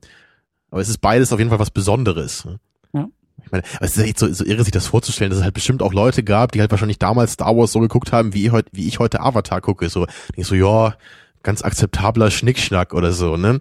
So macht vielleicht irgendwie so von den von der Audiovisualität und von den Effekten her ist es ganz nett, aber sonst oh Gott, was für ein Schnickschnack, ne? Amino, macht dir mal den Spaß, ja. wirklich sowas zu recherchieren, weil du findest garantiert irgendwie von ja, klar, ja. Time Magazine, New York Times, äh, all diese großen amerikanischen Publikationen, da mal wirklich zu gucken, wie 77 über den Film geschrieben wurde, ist, ist ja. Aber das ist halt wirklich so, ne, weil für mich persönlich da so immense Welten zwischenliegen, ja. zwischen Star Wars und Avatar. Und da muss ich dann eben diesen Midnight in Paris Gedanken wieder bringen, so, weil das ist ja. halt einfach auch viel von mir. Also vieles dieser, dieser Welt, die dazwischen liegt, ist von mir. Obwohl ich immer noch äh, trotzdem darauf beharren würde, zu sagen, dass Star Wars besser ist als Avatar, aber bestimmt nicht äh, mit so einem riesigen Unterschied, wie ich das wahrscheinlich empfinde, so. Ja. Ja. Aber es hat Spaß gemacht. Also mir hat es wirklich Spaß gemacht. Absurd ist es und die Antworten sind eigentlich auch irrelevant und äh, also wir haben sehr gut, glaube ich, philosophisch gearbeitet an dieser Stelle. Ähm, ja, gute Methodenkritik hier und mir hat sehr viel Spaß gemacht, wirklich äh, äh, immer mal wieder diese Frage auch stellen zu müssen. so, und, und sich auch immer wieder den Absurditätsauswir äh, ähm, äh, an, wie sagt man? Was will ich sagen? Auswirkungen. Auswirkungen, nee, ich will äh, Vorwürfe sagen. Ja. Ich weiß auch nicht, wieso ich da mit A gekommen bin. Keine Ahnung. Das, äh, Accusations äh, wahrscheinlich. Was ich, ich noch sagen wollte, Englisch, wo, ja. wo, wir gerade bei Absurditäten sind, äh, ich habe echt auch drüber nachgedacht und es hätte auch zu deiner Beschreibung gepasst. Vielleicht schneide ich deinen Pick einfach nochmal raus und setze was ganz anderes ich rein. Bitte darum. The Room. Die Art und Weise, wie du Apocalypse Now beschrieben hast, als zeitlos und Übersteigerung und Auseinandersetzung. und es ist, es ist absurd, natürlich. Aber ich, aber ich weiß auch ein bisschen, was du meinst, glaube ich, schon sofort, ja, weil das ist ja auch, das ist ja der Grund, warum man irgendwie The Room halt auch gerne so Leuten zeigen kann. So, es ist halt nicht nur irgend so ein, so ein, so ein Trash-Film für so Nischen äh, ne, die jetzt halt nur so ganz, so ganz bestimmte komische Filme jetzt abfahren, sondern es ist irgendwie so ein ein, ein universell zeitlos absurdes Acting. So. Ja. ähm, also als Fußnote können wir uns, glaube ich, darauf einigen, dass der auch anerkannt wäre. Egal von wem das kommt. Egal, egal. in welcher Kategorie. Genau. The Room gewinnt immer. Ja, gut, gut. Ähm, haben wir das auch beantwortet und ähm, ja, wir machen das Ding mal zu äh, wir werden wahrscheinlich noch weiter diskutieren äh, auf der Homepage. Wir werden wahrscheinlich auch noch weitere Gedanken mit uns herumtragen, so wie du so schon gesagt hast, wie bei Midnight in Paris. So vielleicht haben wir das Thema auch erst in drei Jahren verstanden. ja. äh, kann alles passieren. Genau, aber, aber, nächste Woche gönnen wir uns erstmal so ein bisschen eine Auszeit. Da hast du den Film vorgeschlagen und das finde ich finde ich sehr sehr passend jetzt. Ja. Weil da habe ich genauso Lust, so einfach mal so zu diesen Film zu gucken. Den kennt man in und auswendig. Will ich auch schon lange mal wieder gucken. War schon immer der Star Wars Film, den ich am wenigsten gesehen habe von den richtigen Star Wars Filmen natürlich. Mhm. Deswegen gucken wir ähm, ja Return of the Jedi nächste Woche. Ja, auch der Star Wars Film, der mir immer am wenigsten gefallen hat von den dreien, aber jetzt bei weitem nicht schlecht oder so. Mhm. Und, hat jetzt äh, auch nichts damit zu tun, dass ich Star Wars gepickt habe. Also schon. Eben, ja, aber der, der, der fehlt aber, halt noch bei uns. Genau. Äh, aber es meine, geht jetzt nicht darum, dann nochmal zu sagen, ist das jetzt der beste? Nee, da, das ist durch. Das, das, ist durch. das darf jetzt nie wieder gefragt werden. Nee. So, das ist jetzt vorbei. Ja. Ja, aber wir müssen den ja auch noch gucken, weil in ein paar Monaten da ne, ist Crunch Time hier in Sachen ja. Star Wars und deswegen müssen ja. wir ja gut vorbereitet daran gehen. Ja. Und äh, der gehört natürlich dann auch noch dazu. Ja, also wie gesagt, habe ich länger nicht mehr gesehen. Ich habe, ich hab, glaube ich, äh, Episode 4 und 5 nochmal so vor, vor zwei, drei Jahren gesehen und dann hier nochmal im Podcast auch mit dir. Mhm aber aber halt äh, den den Jedi Film habe ich halt echt schon lange nicht mehr gesehen. So das wir müssen schon, die, wir müssen die Saga ja auch abschließen. Also ja, wir das haben ist bei jetzt, mir glaube ich echt schon so sechs sieben Jahre her als ich den gesehen habe wir haben ja Luke und Leia da in, in einem in einem, in einem ähm, großen Sternfenster ja zurückgelassen. Sie blicken ja in die Galaxie mit R2D2 und C3PO und wissen ja nicht mhm. wie es weitergeht. Han Solo ist ja immer noch in Carbonit eingefroren und wir müssen da ja noch mal aufräumen. Wir müssen da ja noch genau. setzen. Und wir müssen auch noch mal den coolen Jabba kennenlernen der ja. auch einer der der coolsten Aspekte des dritten Films ist ja und Leas äh, sexy Outfit, ne, als sie bei ihm an der Kette hängt. Großartig. Boba Fett müssen wir sehen, wie der oh, ja. äh, in einer Minute irgendwie vernichtet wird. Ja. wird er nicht von diesem Sandloch gefressen da? Den Imperator müssen wir kennenlernen. Richtig. Den kennen wir ja noch gar nicht. Hallo, Herr Imperator. Ja. Schön, Sie kennenzulernen. Ich habe viel von Ihnen gehört. Könnte ich ein nur, Autogramm haben? Ja, nur Gutes. Ähm, ja, gut, dann lass uns hier zumachen. Wir machen schon wieder Überstunden. Es ist schon wieder. Wir haben uns aber auch lange nicht gemeldet, aber so. Ja. Ja. Genau, aber also wie gesagt, lasst uns gerne noch was da in den Kommentaren, wenn ihr Redebedarf habt. Und ansonsten sehen wir uns nächste Woche wieder zu ja, Return of the Second Unit. Ne? Hm. Möge die Second Unit mit euch sein. Ja. Tschüss. Ciao.